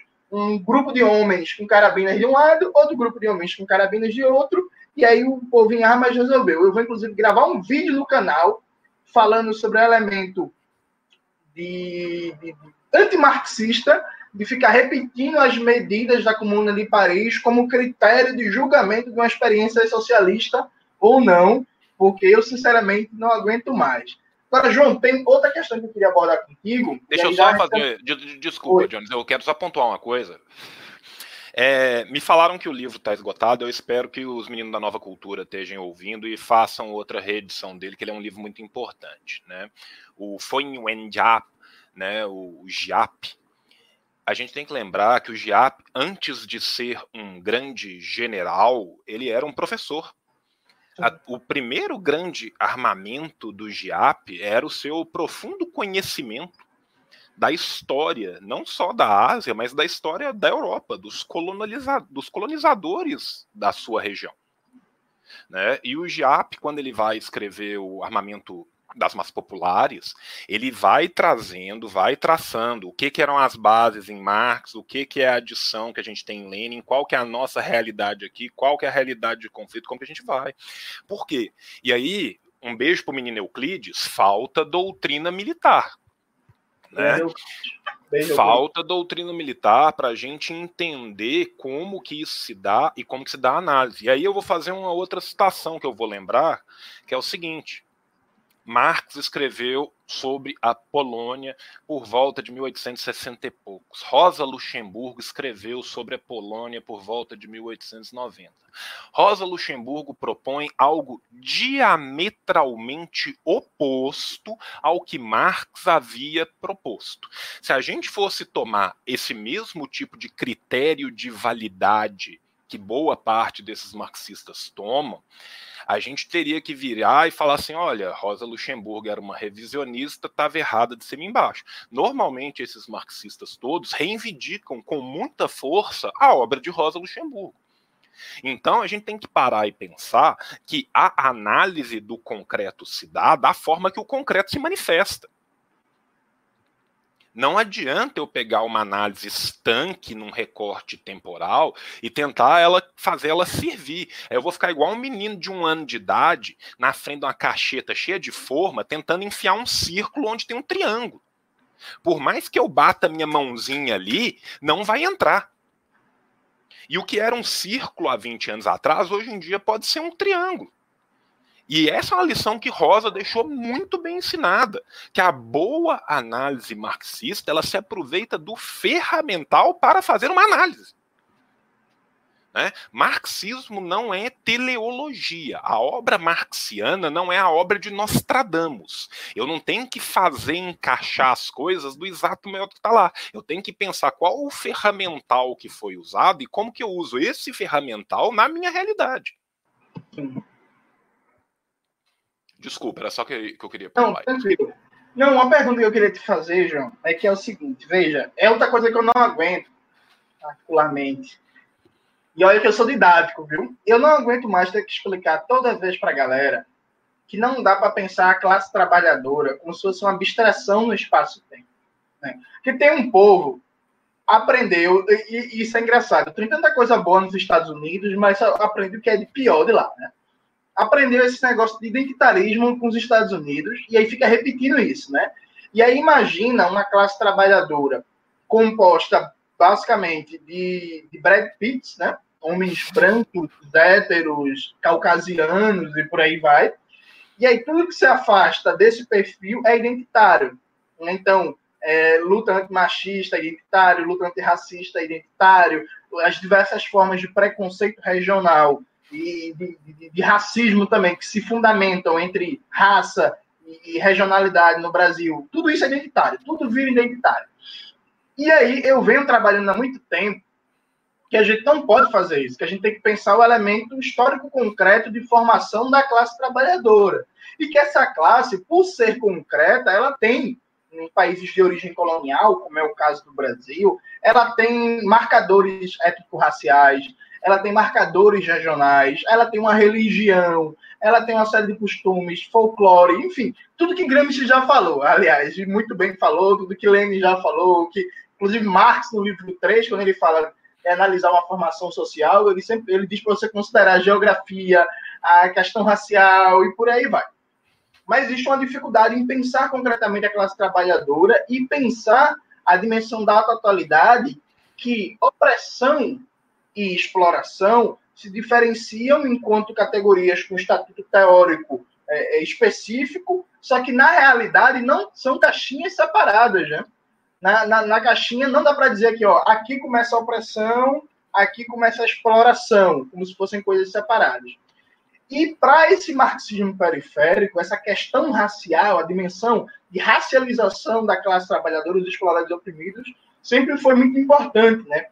Porque se para a África isso é um pouco mais claro, já falou sobre a China, que tem diferentes nacionalidades, é, o Vietnã também. O Vietnã tem uma porrada de nacionalidades, é. grupos étnicos e por aí vai. Então, todos eles enfrentaram essa problemática de como pensar a, a unidade, a universalidade da classe dos explorados, mas ao mesmo tempo contemplar as demandas de minorias nacionais e de grupos étnicos historicamente subjugados em regimes racistas, supremacistas e por aí vai. Aliado a isso, ainda tem outro elemento muito importante, que é a ideia, fruto da, do sucesso da propaganda liberal, né, que o marxismo não tem contribuições sobre a questão racial. Então é muito comum você ver liberais pós-modernos dizendo que é só com a virada decolonial que finalmente os estudos de raça, de etnia começam a entrar em foco, porque os marxistas não davam atenção para o tema. Você já falou que a social-democracia realmente tinha uma perspectiva ocidentalizada e vários partidos comunistas ocidentais, só que o marxismo não se resume a isso, né? Então, é, é, é eu vou te fazer uma pergunta que eu sei a resposta, mas eu quero que tu fale para a galera. É, eu acho que a melhor forma de debater isso é tratar um pouco sobre a importância que o maoísmo teve enquanto programa político de luta antirracista nos Estados Unidos e na África. Poderia falar um pouco disso para a gente, por favor? Posso, posso sim. É... Então, é... primeiro eu quero só responder uns comentários que estão tendo ali no, no negócio que eu estou olhando eu não sei de onde que as pessoas estão falando que eu transformei Marx em Freud, que é um filósofo com teorias interessantes para ser usado dentro da psicologia. Meu Deus, o que eu falei aqui que, que, que ficou tão pouco claro para que as pessoas achem isso, né? O que eu tô, eu não vou voltar aqui porque esse vai ser, é, tem uns pregos que, que fica torto, eu não vou tentar discutir com isso não, mas não é isso que eu quis dizer e acho que ficou bem claro o que eu queria dizer. Sobre a questão do maoísmo ser usado, a gente tem que pensar o seguinte: a formação dos panteras negras exigia a leitura de Mao dentro do seu caráter de formação como militante dentro dos panteras negras. O marxismo é, africano como um todo bebe abertamente comumente da fonte de Mao e da fonte de Ho Chi Minh. Só para citar um exemplo, que é um autor que eu trabalho, o Fanon, em sua biblioteca, tinha na faixa de 330 livros, dos quais 53 volumes eram de obras, cadernos, escritos por Mao Zedong. Tá? Só para você ter a ideia da importância. Ele era médico de formação, na faixa de 180 a 190 livros são de medicina. Então, nós estamos falando que dos outros 140 livros de formação política e filosófica, 53, ou seja, mais de um terço, eram só de mal. Fanon tinha também disponível todos, todos os trabalhos de Ho Chi Minh que até então tinham sido publicados. Tá? Quando a gente pega os Panteras Negras, os Panteras Negras eram abertamente um movimento maoísta. Mao era parte fundamental da formação junto com Condenados da Terra. Isso. Tá? Condenados da Terra que foi escrito baseado muito nas ideias de Mao e Ho. Ou seja, era duplamente maoísta era duplamente periférica. E aí a gente está falando do que? Da convergência das relações entre América explorada, Ásia explorada, África explorada.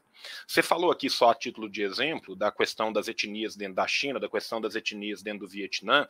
O mesmo é válido para a África, o mesmo é válido para as Américas, gente a gente não consegue entender o que, que é a América Latina sem entender o que, que é a exploração constante, centenária, não só dos povos que foram trazidos forçosamente para cá, mas dos povos daqui que foram forçosamente colonizados e escravizados.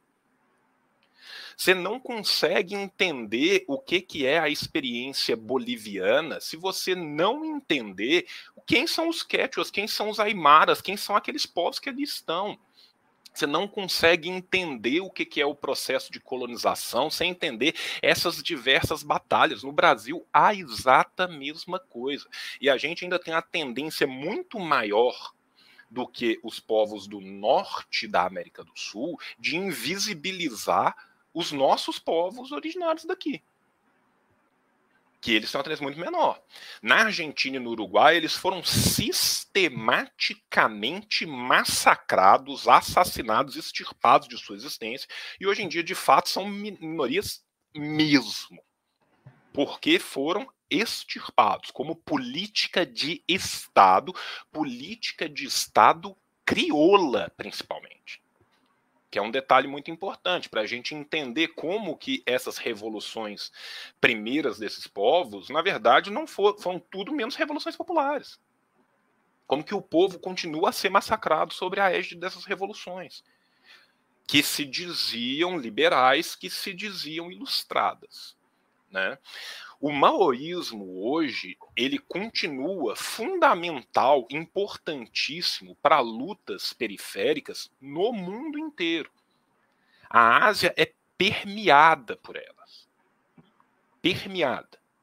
Se você pega os partidos, é, a, a Índia é um lugar interessante da gente falar, porque assim movimentos pequenos da Índia, uma reunião pequena na Índia tem 30 milhões de pessoas. Né? Então, assim, um partido pequeno da Índia é um partido de 25 milhões de pessoas, 25 milhões de militantes, é um partido pequeno local. Né? Então, assim, a gente tem. Não, a gente não tem um partido maoísta, a gente tem diversas frações maoístas pela Índia inteira, muitos deles coligados, alguns deles não, entre si, que bebem diretamente da fonte de Mao. A guerrilha filipina do Novo Exército Popular bebe diretamente da fonte de mal. Né? Então, assim, se a gente for pensar no que é o pensamento de Ho Chi Minh, o pensamento de Ho Chi Minh, né, pelo, pelo prisma do Kaisone von, von Vihane, é, aí, tipo, gente, eu não falo Lau, né? Se alguém falar Lau, por favor, corrija a minha pronúncia. Ele foi extremamente importante na formação do, do Partido Comunista do Laos, né? o Partido dos Trabalhadores Comunistas Revolucionários do Laos. Eu acho que essa ia ser a melhor tradução. É, então, esses são movimentos que permeiam a Ásia. Existem diversos partidos e movimentos maoístas que funcionam ainda na África, na América, inclusive na América do Norte, o maoísmo continua muito forte na América do Norte. Tá? Se a gente for pensar o que era o Sendero Luminoso, o Sendero Luminoso tinha uma influência profunda também das obras do mal. Se você lê o Gonçalo, você está lendo mal quando você lê Gonçalo. Né? O Abimael Guzmán, o, o Gonçalo. Então, assim, isso são movimentos que foram extremamente importantes, continuam sendo importantes, e, e que bebem dessa fonte por quê? Bebem dessa fonte porque o marxismo-leninismo, né? No caso, o maoísmo. Agora, é, vamos falar de maoísmo, vamos falar de pensamento Mao Tse Tung, é uma pergunta a se fazer. Se a gente for fechar a questão com o Partido Comunista da China, a gente não vai falar mais de maoísmo desde o nono Congresso do Partido. Desculpa, desde o 14 Congresso do Partido. A partir do nono falava em maoísmo, do 14 em diante voltou para pensamento Mao Tse Tung. Independente da gente falar maoísmo, falar pensamento Mao Tse Tung, o que a gente tem que entender é o seguinte: se o maoísmo é a leitura do marxismo-leninismo para as características chinesas, e se esses movimentos encontram naquilo que eram as características chinesas de exploração, de expropriação, de dominação étnica, pontes incomuns com seus movimentos, esse movimento é importante para mim. Eu tenho muita coisa teoricamente que eu posso pegar aqui para mim. Tanto que isso permite uma, uma ponte tão grande como dos Panteras Negras com Mao Zedong. Isso permite uma ponte tão grande como a do Sendero Luminoso com Mao Tse. Tá? E por que, que isso permite? Exatamente porque essa luta anticolonial ela tem esse liame que subjaz embaixo, que é exatamente como se deu a formação da modernidade capitalista. Para nós periféricos, muda o CEP, muda a etnia, muda a palheta de tom de pele, muda a altura, muda o formato do rosto, mas não muda a exploração. Não muda a forma como as formas econômicas foram forçadas garganta abaixo com o sangue, suor e linfa do povo. Então, enquanto houver a exploração do homem pelo homem sob a base desse mesmo regime, Ho Chi Minh, Mao Tse Tung, Franz Fanon, Amilcar Cabral, Kwame Nkrumah, Mariátegua, Aníbal Ponce, todos os demais que eu não vou citar aqui, vão continuar sendo tão necessários e atuais hoje como foram ontem, como foram no dia que eles foram escritos. Tanto que um bebia na fonte do outro, e quando você lê todos, você começa a falar assim: porra, é até meio repetitivo, a galera falando a mesma coisa, fala a mesma coisa, porque continua a acontecer a mesma merda em lugares diferentes. Ô, ô, ô João, esse ano a gente vai lançar o segundo livro da coleção Quebrando as Correntes, né? Raça, Classe e Revolução, a luta pelo poder popular nos Estados Unidos. E a gente vai traduzir alguns textos inéditos dos Panteras, outros já estão circulando em português, vai fazer novas traduções. E aí, Panteras, Young Lords, que era a organização de jovens porto-riquenhos, né, os boina, boina marrons, de, de, de mexicanos, ticanos, asiáticos, povos indígenas e por aí vai. E esse conjunto desses povos é muito interessante que tem três nomes que eles sempre citam: Mao Tse Tung, Che Guevara e Fanon. Assim, é um negócio, esse movimento revolucionário antirracista nos Estados Unidos, de descendentes de asiáticos, de mexicanos, de porto-riquenhos, Mao Tse Tung, Che e Fanon. O que é engraçado porque hoje em dia tem um pensamento cabaço por aí, gosto de falar que Che era racista, né? O auge da luta antirracista nos Estados Unidos tinha Che Guevara como grande referência de luta antirracista, e aí o liberalismo a ideologia dominante conseguiu fazer mais esse milagre e transformar uma referência dos anos 60 e 70 e 80, eu diria também, de luta antirracista, de luta anticolonial, em um suposto racista maldito, supremacista branco, quase Klux. É coisas fantásticas da ideologia dominante. Mas, meu querido João, a gente já está indo para uma hora e quarenta de live. Eu sou contra abrir as perguntas, porque, inclusive, a galera estava falando de outras coisas muito aleatórias enquanto tu estava falando. É, é, eu achei ótimo, estavam debatendo que é vermelho e não sei o que mais lá e por aí vai. Eu quero fazer mais uma pergunta final, e aí, João, seja rápido. Isso é importante da, da, da resposta para a gente ir para as considerações finais. João, existe um, uma crítica que se faz, e que eu até acho correta, que existe um manejo problemático de grande parte dos autores da periferia do sistema capitalista, da dialética marxista e da epistemologia marxista. Né? Então, acho que o mais famoso é o livro clássico né, do, do Stalin, História do Partido Comunista, história do Partido Bolchevique, do Partido Comunista da União Soviética, em que tem aquele capítulozinho lá do Stalin sobre o materialismo histórico e materialismo dialético, que o Louis Althusser elogiou, mas que ninguém gosta fora o Althusser e o Stalin, né? E aí o Stalin é acusado de não compreender a dialética, ter uma dialética é, dual, é, mecanicista, assim como o Mao é acusado de ter uma dialética monista, né, que na verdade não era uma dialética, era um dualismo confuciano muito mais do que qualquer outra coisa, embora o Althusser também gostasse da dialética de Mao, o Althusser era um cara diferente, né, do, do, da média.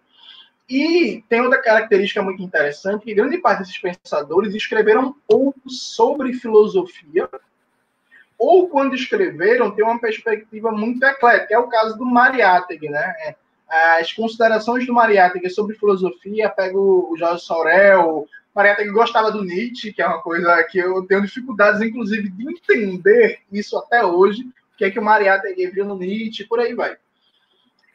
E aí, a nível de, de teoria do conhecimento, a nível de filosofia marxista, como é que tu vê essa relação da filosofia marxista com esse marxismo é, é, periférico, esse marxismo anticolonial, qual é o nível de problema da coisa, e ao mesmo tempo, que é uma coisa que também me angustia, e eu fico impressionado como as pessoas não conseguem, é, não, não se inquietam para dar respostas para isso, é como o único marxismo, dentro da sua diversidade, que teve sucesso prático, porque a prática para o marxismo é o critério da verdade, e essa prática é a emancipação, é a revolução, né?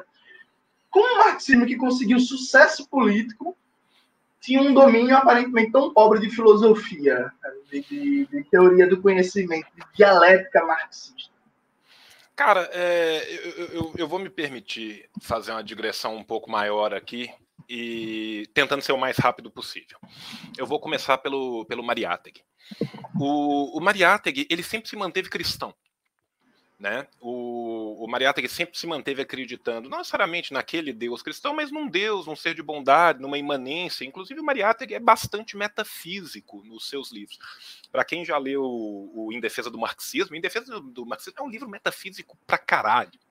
Né? O, o Mariátegui era influenciado não só pelo Sorrel, que todo mundo na época odiava, menos o Mariátegui, né? E, e todo mundo depois continuou odiando menos o Mariátegui, como o Mariátegui era influenciado até pelo Mamono, que era um filósofo cristão até bastante conservador da, da Espanha, mas que teve um papel importante na política do Peru da época da formação do Mariátegui.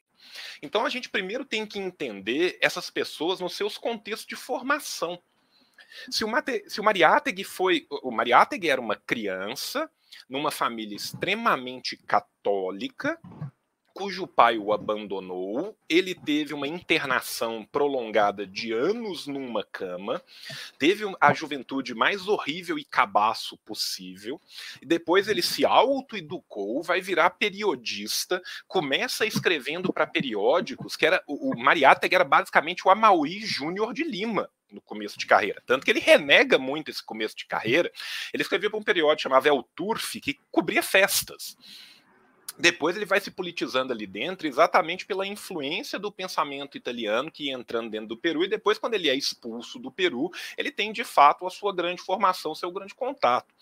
Então, assim, ele mantém várias. É, várias influências que são de um ecletismo muito profundo, mas ele nunca deixou de se pautar pela análise do concreto sobre sólidas bases marxianas.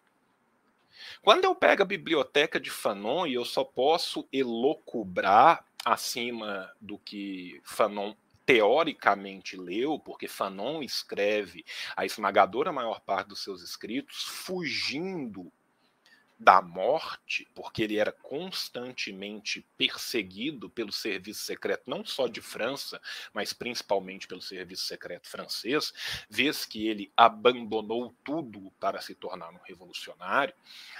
O Fanon tinha mais obras de Lenin do que tinha de Marx na sua biblioteca e infinitamente mais obras de Mao do que tinha de Lenin. Mao Zedong se formou dentro da China e na luta boa parte do, dos intelectuais chineses que fariam parte, junto com Mao, do primeiro comitê do, do Partido Comunista Chinês vitorioso, que passariam com Mao toda a, a trajetória da longuíssima guerra popular pelo, pela China como um todo, os 26 anos de guerra de, de revolução na China, boa parte desses membros fizeram a sua formação na Europa. Mao teve essa opção e preferiu ficar e lutar no seu próprio país tá? Che Guevara era um médico de formação que teve uma formação bastante eclética, muito permeada por autores liberais, que depois vai encontrar a luta ao longo da sua vida. A gente tem que entender essas pessoas dentro da sua formação. Eu vou falar de mais um que você não falou, que é Amilcar Cabral.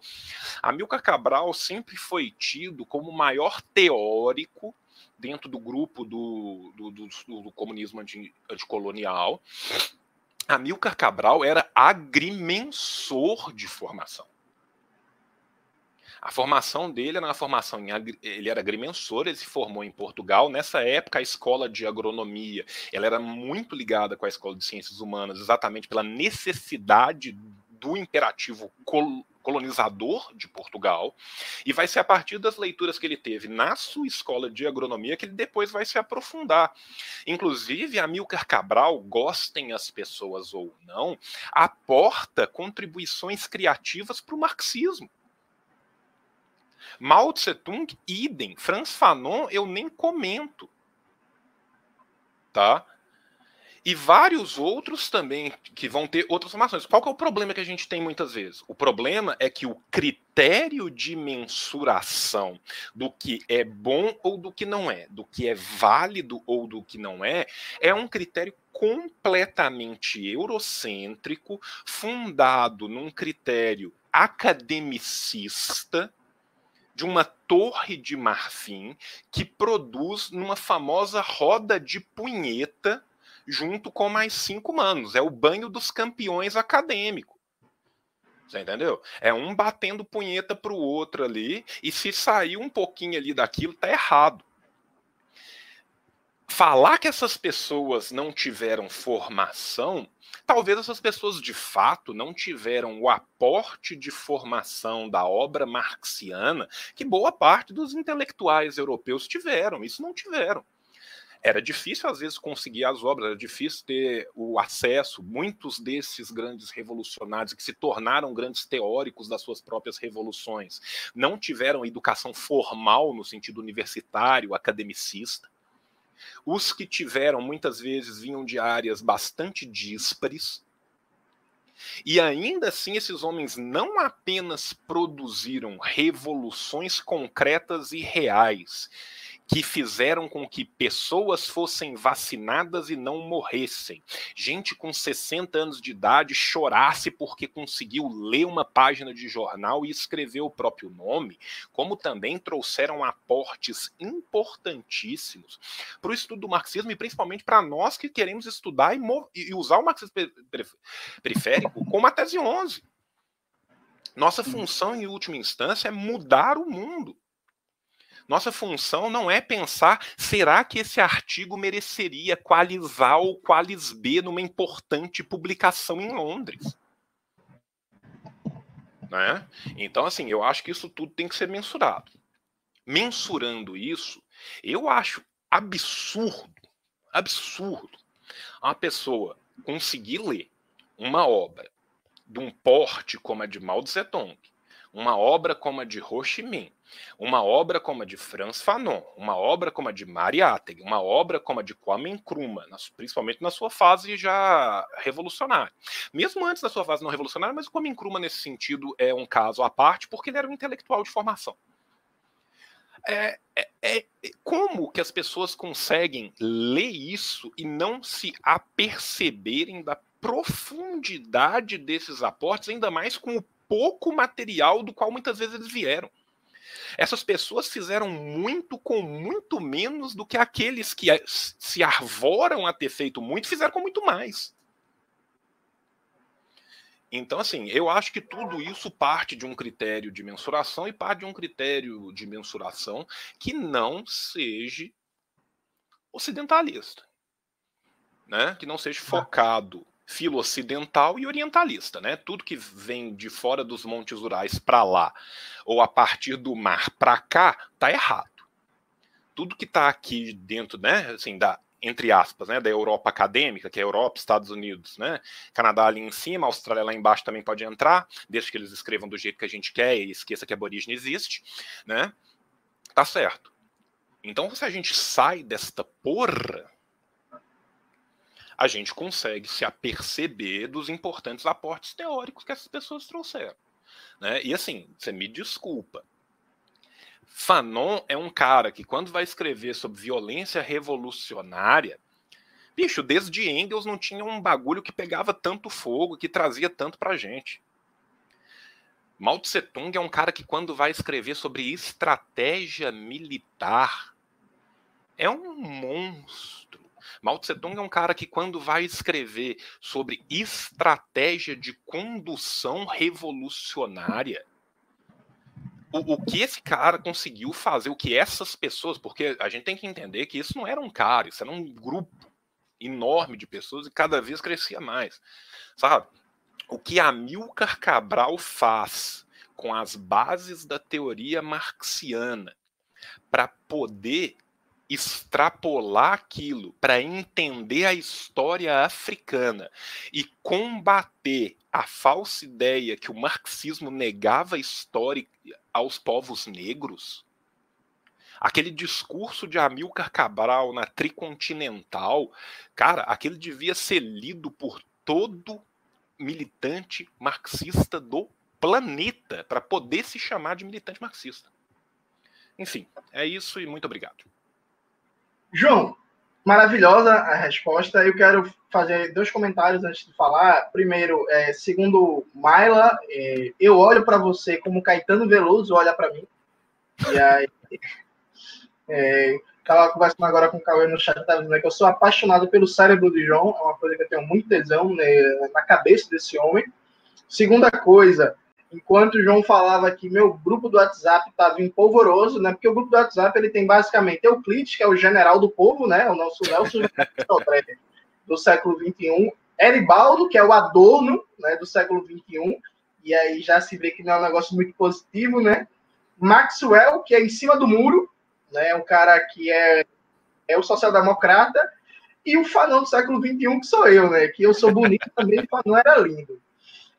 Vê, eu quero já deixar um convite, João, para quando você tiver tempo, voltar aqui no canal para a gente fazer o aguardado vídeo, porque isso é pedido que só porra no Instagram, que é o vídeo sobre a Coreia Popular. Vamos, vamos sim. O vídeo sobre a Coreia Popular, porque eu tenho aquele texto escrito no blog da Boitempo, né, que inclusive foi o texto mais lido do blog da Boitempo em, em, em 2019, estava em quinto lugar, só que depois aconteceu o bagulho da Coreia, o texto subiu, foi acompanhado pra caralho, e terminei em primeiro. E aí eu estou há muito tempo para gravar um vídeo no canal sobre a Coreia Popular, só que com a quarentena, como eu não gravo em casa, eu gravo na casa de Jorge, tá difícil, não pode né, se deslocar aí para casa de Jorge, e a gente aproveitar e gravar essa live sobre a Coreia Popular, então já fica o convite, a gente vai marcar o dia, Então, pessoal que está sempre pedindo a live sobre a Coreia Popular, a live será marcada. Segunda coisa, mensagem muito importante: o trabalho de comunicação do canal no Instagram, em todas as redes, ele se mantém a partir do apoio da galera que ajuda a, a melhorar e a manter o canal, né? A partir do apoio, que é um mecanismo de financiamento coletivo. Estou é, a partir de dois reais. Então, vou colocar aqui no link do chat do meu Apoia-se. Então, quem puder ajudar é muito importante para a gente manter e melhorar esse trabalho. Segue do Apoia-se agradecer, João, dizer que a live vai ficar salva para quem está perguntando, então dá para ver depois, dá para reassistir, dá para pegar as referências que a gente falou aqui depois. De pronto, eu deixo uma recomendação, que eu sei que João concorda, para quem quiser começar a se aprofundar nesse assunto do marxismo na periferia. Leiam Estrela Vermelha sobre o Terceiro Mundo, do Vijay Prachad. maravilhoso. É um livro, assim, fuderoso do caralho. Deixa eu pegar aqui para vocês verem a capa. Eu nem posso levantar. Ah, aqui, ó. Estrela Vermelha sobre o Terceiro Mundo, do Vijay Prachá. Esse é o livro pequeno, gostoso de ler, maravilhoso. Leiam também o Revolução Africana, uma ontologia do pensamento marxista, que tem conteúdo de sobra sobre o marxismo africano. Esses dois livros servem como uma introdução para começar a compreender esse marxismo anticolonial. Se inscrevam no meu curso online né, Domênico Lossur e Franz Fanon, Introdução ao Marxismo Anticolonial, onde a gente vai aprofundar vários desses temas que a gente debateu aqui na live com, com, com o nosso amigo João Carvalho. João, deixa você mandar sua mensagem final, dar a sua despedida para a gente encerrar a live. É, teve gente que me pediu qual que é o texto do Amilcar Cabral que eu falei. O texto é esse aqui, ó, o A Arma da Teoria. Tá? Esse texto é uma comunicação que o Amilcar fez na Tricontinental de Havana, tá? É, esse texto é super fácil de, de achar online. Eu estou aqui com Obras Escolhidas do Amigo Cabral, que é da Fundação Amigo Cabral lá de Cabo Verde, mas esse é daqueles livros que você só consegue porque você conhece gente em Cabo Verde. E infelizmente é, é muito pouco publicado Amilcar Cabral no Brasil. Eu não lembro se o Revolução tem esse texto do Amilcar. Deixa eu ver se tem, porque eu acho que ele tem. Quer ver? Tem sim, a arma da teoria. Tem no Revolução. Vocês conseguem ele aqui no Brasil no melhor livro, tá? De todos, que é o livro de Land e de Jones. Então tá aqui, eu tô tentando focar esse trem, eu sou péssimo para focar essas merda. E leiam esse texto. Esse é um texto fenomenal, importantíssimo, fulcral para a gente saber. E nós vamos fazer sim, vamos fazer a live da, da Coreia. E, e, eu já vou me propor aqui, já vou invadir o canal. Mais para frente nós vamos fazer uma live do Mariátegui também. Bora. Eu dou valor, dou valor. Gosto muito. É, inclusive, mais uma vez eu... agradecer, né, o Jones, te agradecer demais pelo convite né? Obrigado pela gentileza e falar uma coisa com, com o pessoal que, que tá ouvindo aí, tem muita gente que vai ouvir depois e que me conhece, muita gente fala assim, porra, João, você tá sumido do Revolu Show, você voltou a participar de podcast, agora tal, eu tive sumido um tempo mesmo, é, eu tava fazendo um tratamento, eu tô melhorando de pouco em pouco e tô tentando voltar para as coisas e se tudo der certo agora, nesse próximo mês, eu tô de volta aí no, no Revolu Show. É, eu esqueci, João, de citar do meu grupo o camarada Paulinho, né, que é o nosso Lukács, é, que é o nosso Lukács do grupo, que é o cara da ontologia, mas é, é, é o Lucachiano do bem, né, não, é o, é o Lucachiano do mal, desses Lucachiano que né, fica brisando em ontologia, ontologia, ontologia, né, é o Lucachiano do bem. Camarada Paulinho, desculpe, é, um abraço para você. Talvez eu tenha esquecido, porque Paulinho não entra muito nas polêmicas, né? Paulinho é o cara mais da mediação e tal, mas aí Paulinho ele é contra também nosso Eribaldo, que é o Adorno, né? Eribaldo, inclusive, ele está isolado no grupo, ele é o único adorniano, e eu espero que assim continue, porque minha amigo adorniano já foi. Né? É, só, é, é só um. É isso, quero agradecer a todo mundo que acompanhou a live, a gente teve no áudio aí é, mais de mil pessoas acompanhando no ao vivo. Obrigado, galera. Agradeço muito. Repito, a live vai ficar salva Cauê já está aí online para me ajudar como deixar a live salva, que é a primeira vez que eu estou E reforçando, quem não está inscrito no meu canal, se inscreva. Quem não conhece o Revolu Show, que é o maior podcast marxista do Brasil, sucesso não só no Brasil, como na China, ouvido pelo camarada Xi Jinping. Eu falo isso, as pessoas acham que é brincadeira, mas é sério, galera. Ele falou pra gente via Partido Comunista da China, via PCB, que escuta o Revolu Show. Ele tem um militante lá do Partido Comunista Chinês que faz a tradução, que é a dublagem, né? E aí ele escuta o Revolution, então escutem o Revolution, se inscrevam no, no, no meu curso online sobre Glossurdo e Fanon. Tem uma história aí que João vai fazer também pelo Classe Esquerda, um curso sobre Mariátegui, Estamos esperando esse curso aí já online. Vai, vai, vai. Eu estou conversando com os meninos para quando voltar as coisas eu fazer, porque durante a pandemia, com, com, com, os dois meninos em casa e todo mundo trabalhando muito, tá foda, mas vai rolar um, um, curso pela classe esquerda. Eu não sei ainda se vai ser só sobre o Mariátegui, como que eu vou estruturar o curso, mas vai rolar alguma coisa legal lá aí. E uma outra coisa que eu quero anunciar que a gente vai fazer esse ano ainda é a internacionalização do Revolu Show. É, eu estou em contato com várias pessoas da diáspora latino-americana nos Estados Unidos e na Europa, que é o pessoal do movimento anticonquista, e nós vamos fazer um nós vamos fazer podcasts cruzados. Vai ter uma participação nossa em inglês lá e uma participação deles em portunhol junto com a gente. Então vai ser. Do you speak English? Né? Nice to meet you, nice to meet you too. Eu já estou aqui pronto para arrasar nesse inglês. Antes de terminar, mais dois avisos. Esse ano está saindo um livro com escritos militares do nosso amigo Engels, né, que o Euclides está puxando a tradução junto com o João e Gabriel Lande. E aí vai ser do caralho. O Euclides me mostrou vários textos que ele traduziu. E assim, incrível esse negócio. Engels era foda. Inclusive, é, é, é, mensagem aqui. Quem não, se você vê alguém que não gosta de Engels, que fala que Engels detupou Marx, se afaste dessa pessoa seu namorado ou namorada, acabe. Se for amigo, rompa a relação, porque com certeza não é uma boa pessoa. E também reforçar para a galera, leiam e acompanhem a revista Ópera, que é um dos melhores veículos de comunicação do Brasil. E para notícias internacionais, eu digo sem medo nenhum de errar, que é o melhor veículo em português, de longe, disparado. Um abraço para a galera da revista Ópera, parceiraço, sempre junto. É nós. Acho que é isso, João. Beijos. É um beijo para todos. Obrigado por ter ficado com a gente até aí. Tchau. Amo vocês. Não mas a maioria. Encerrar o broadcast.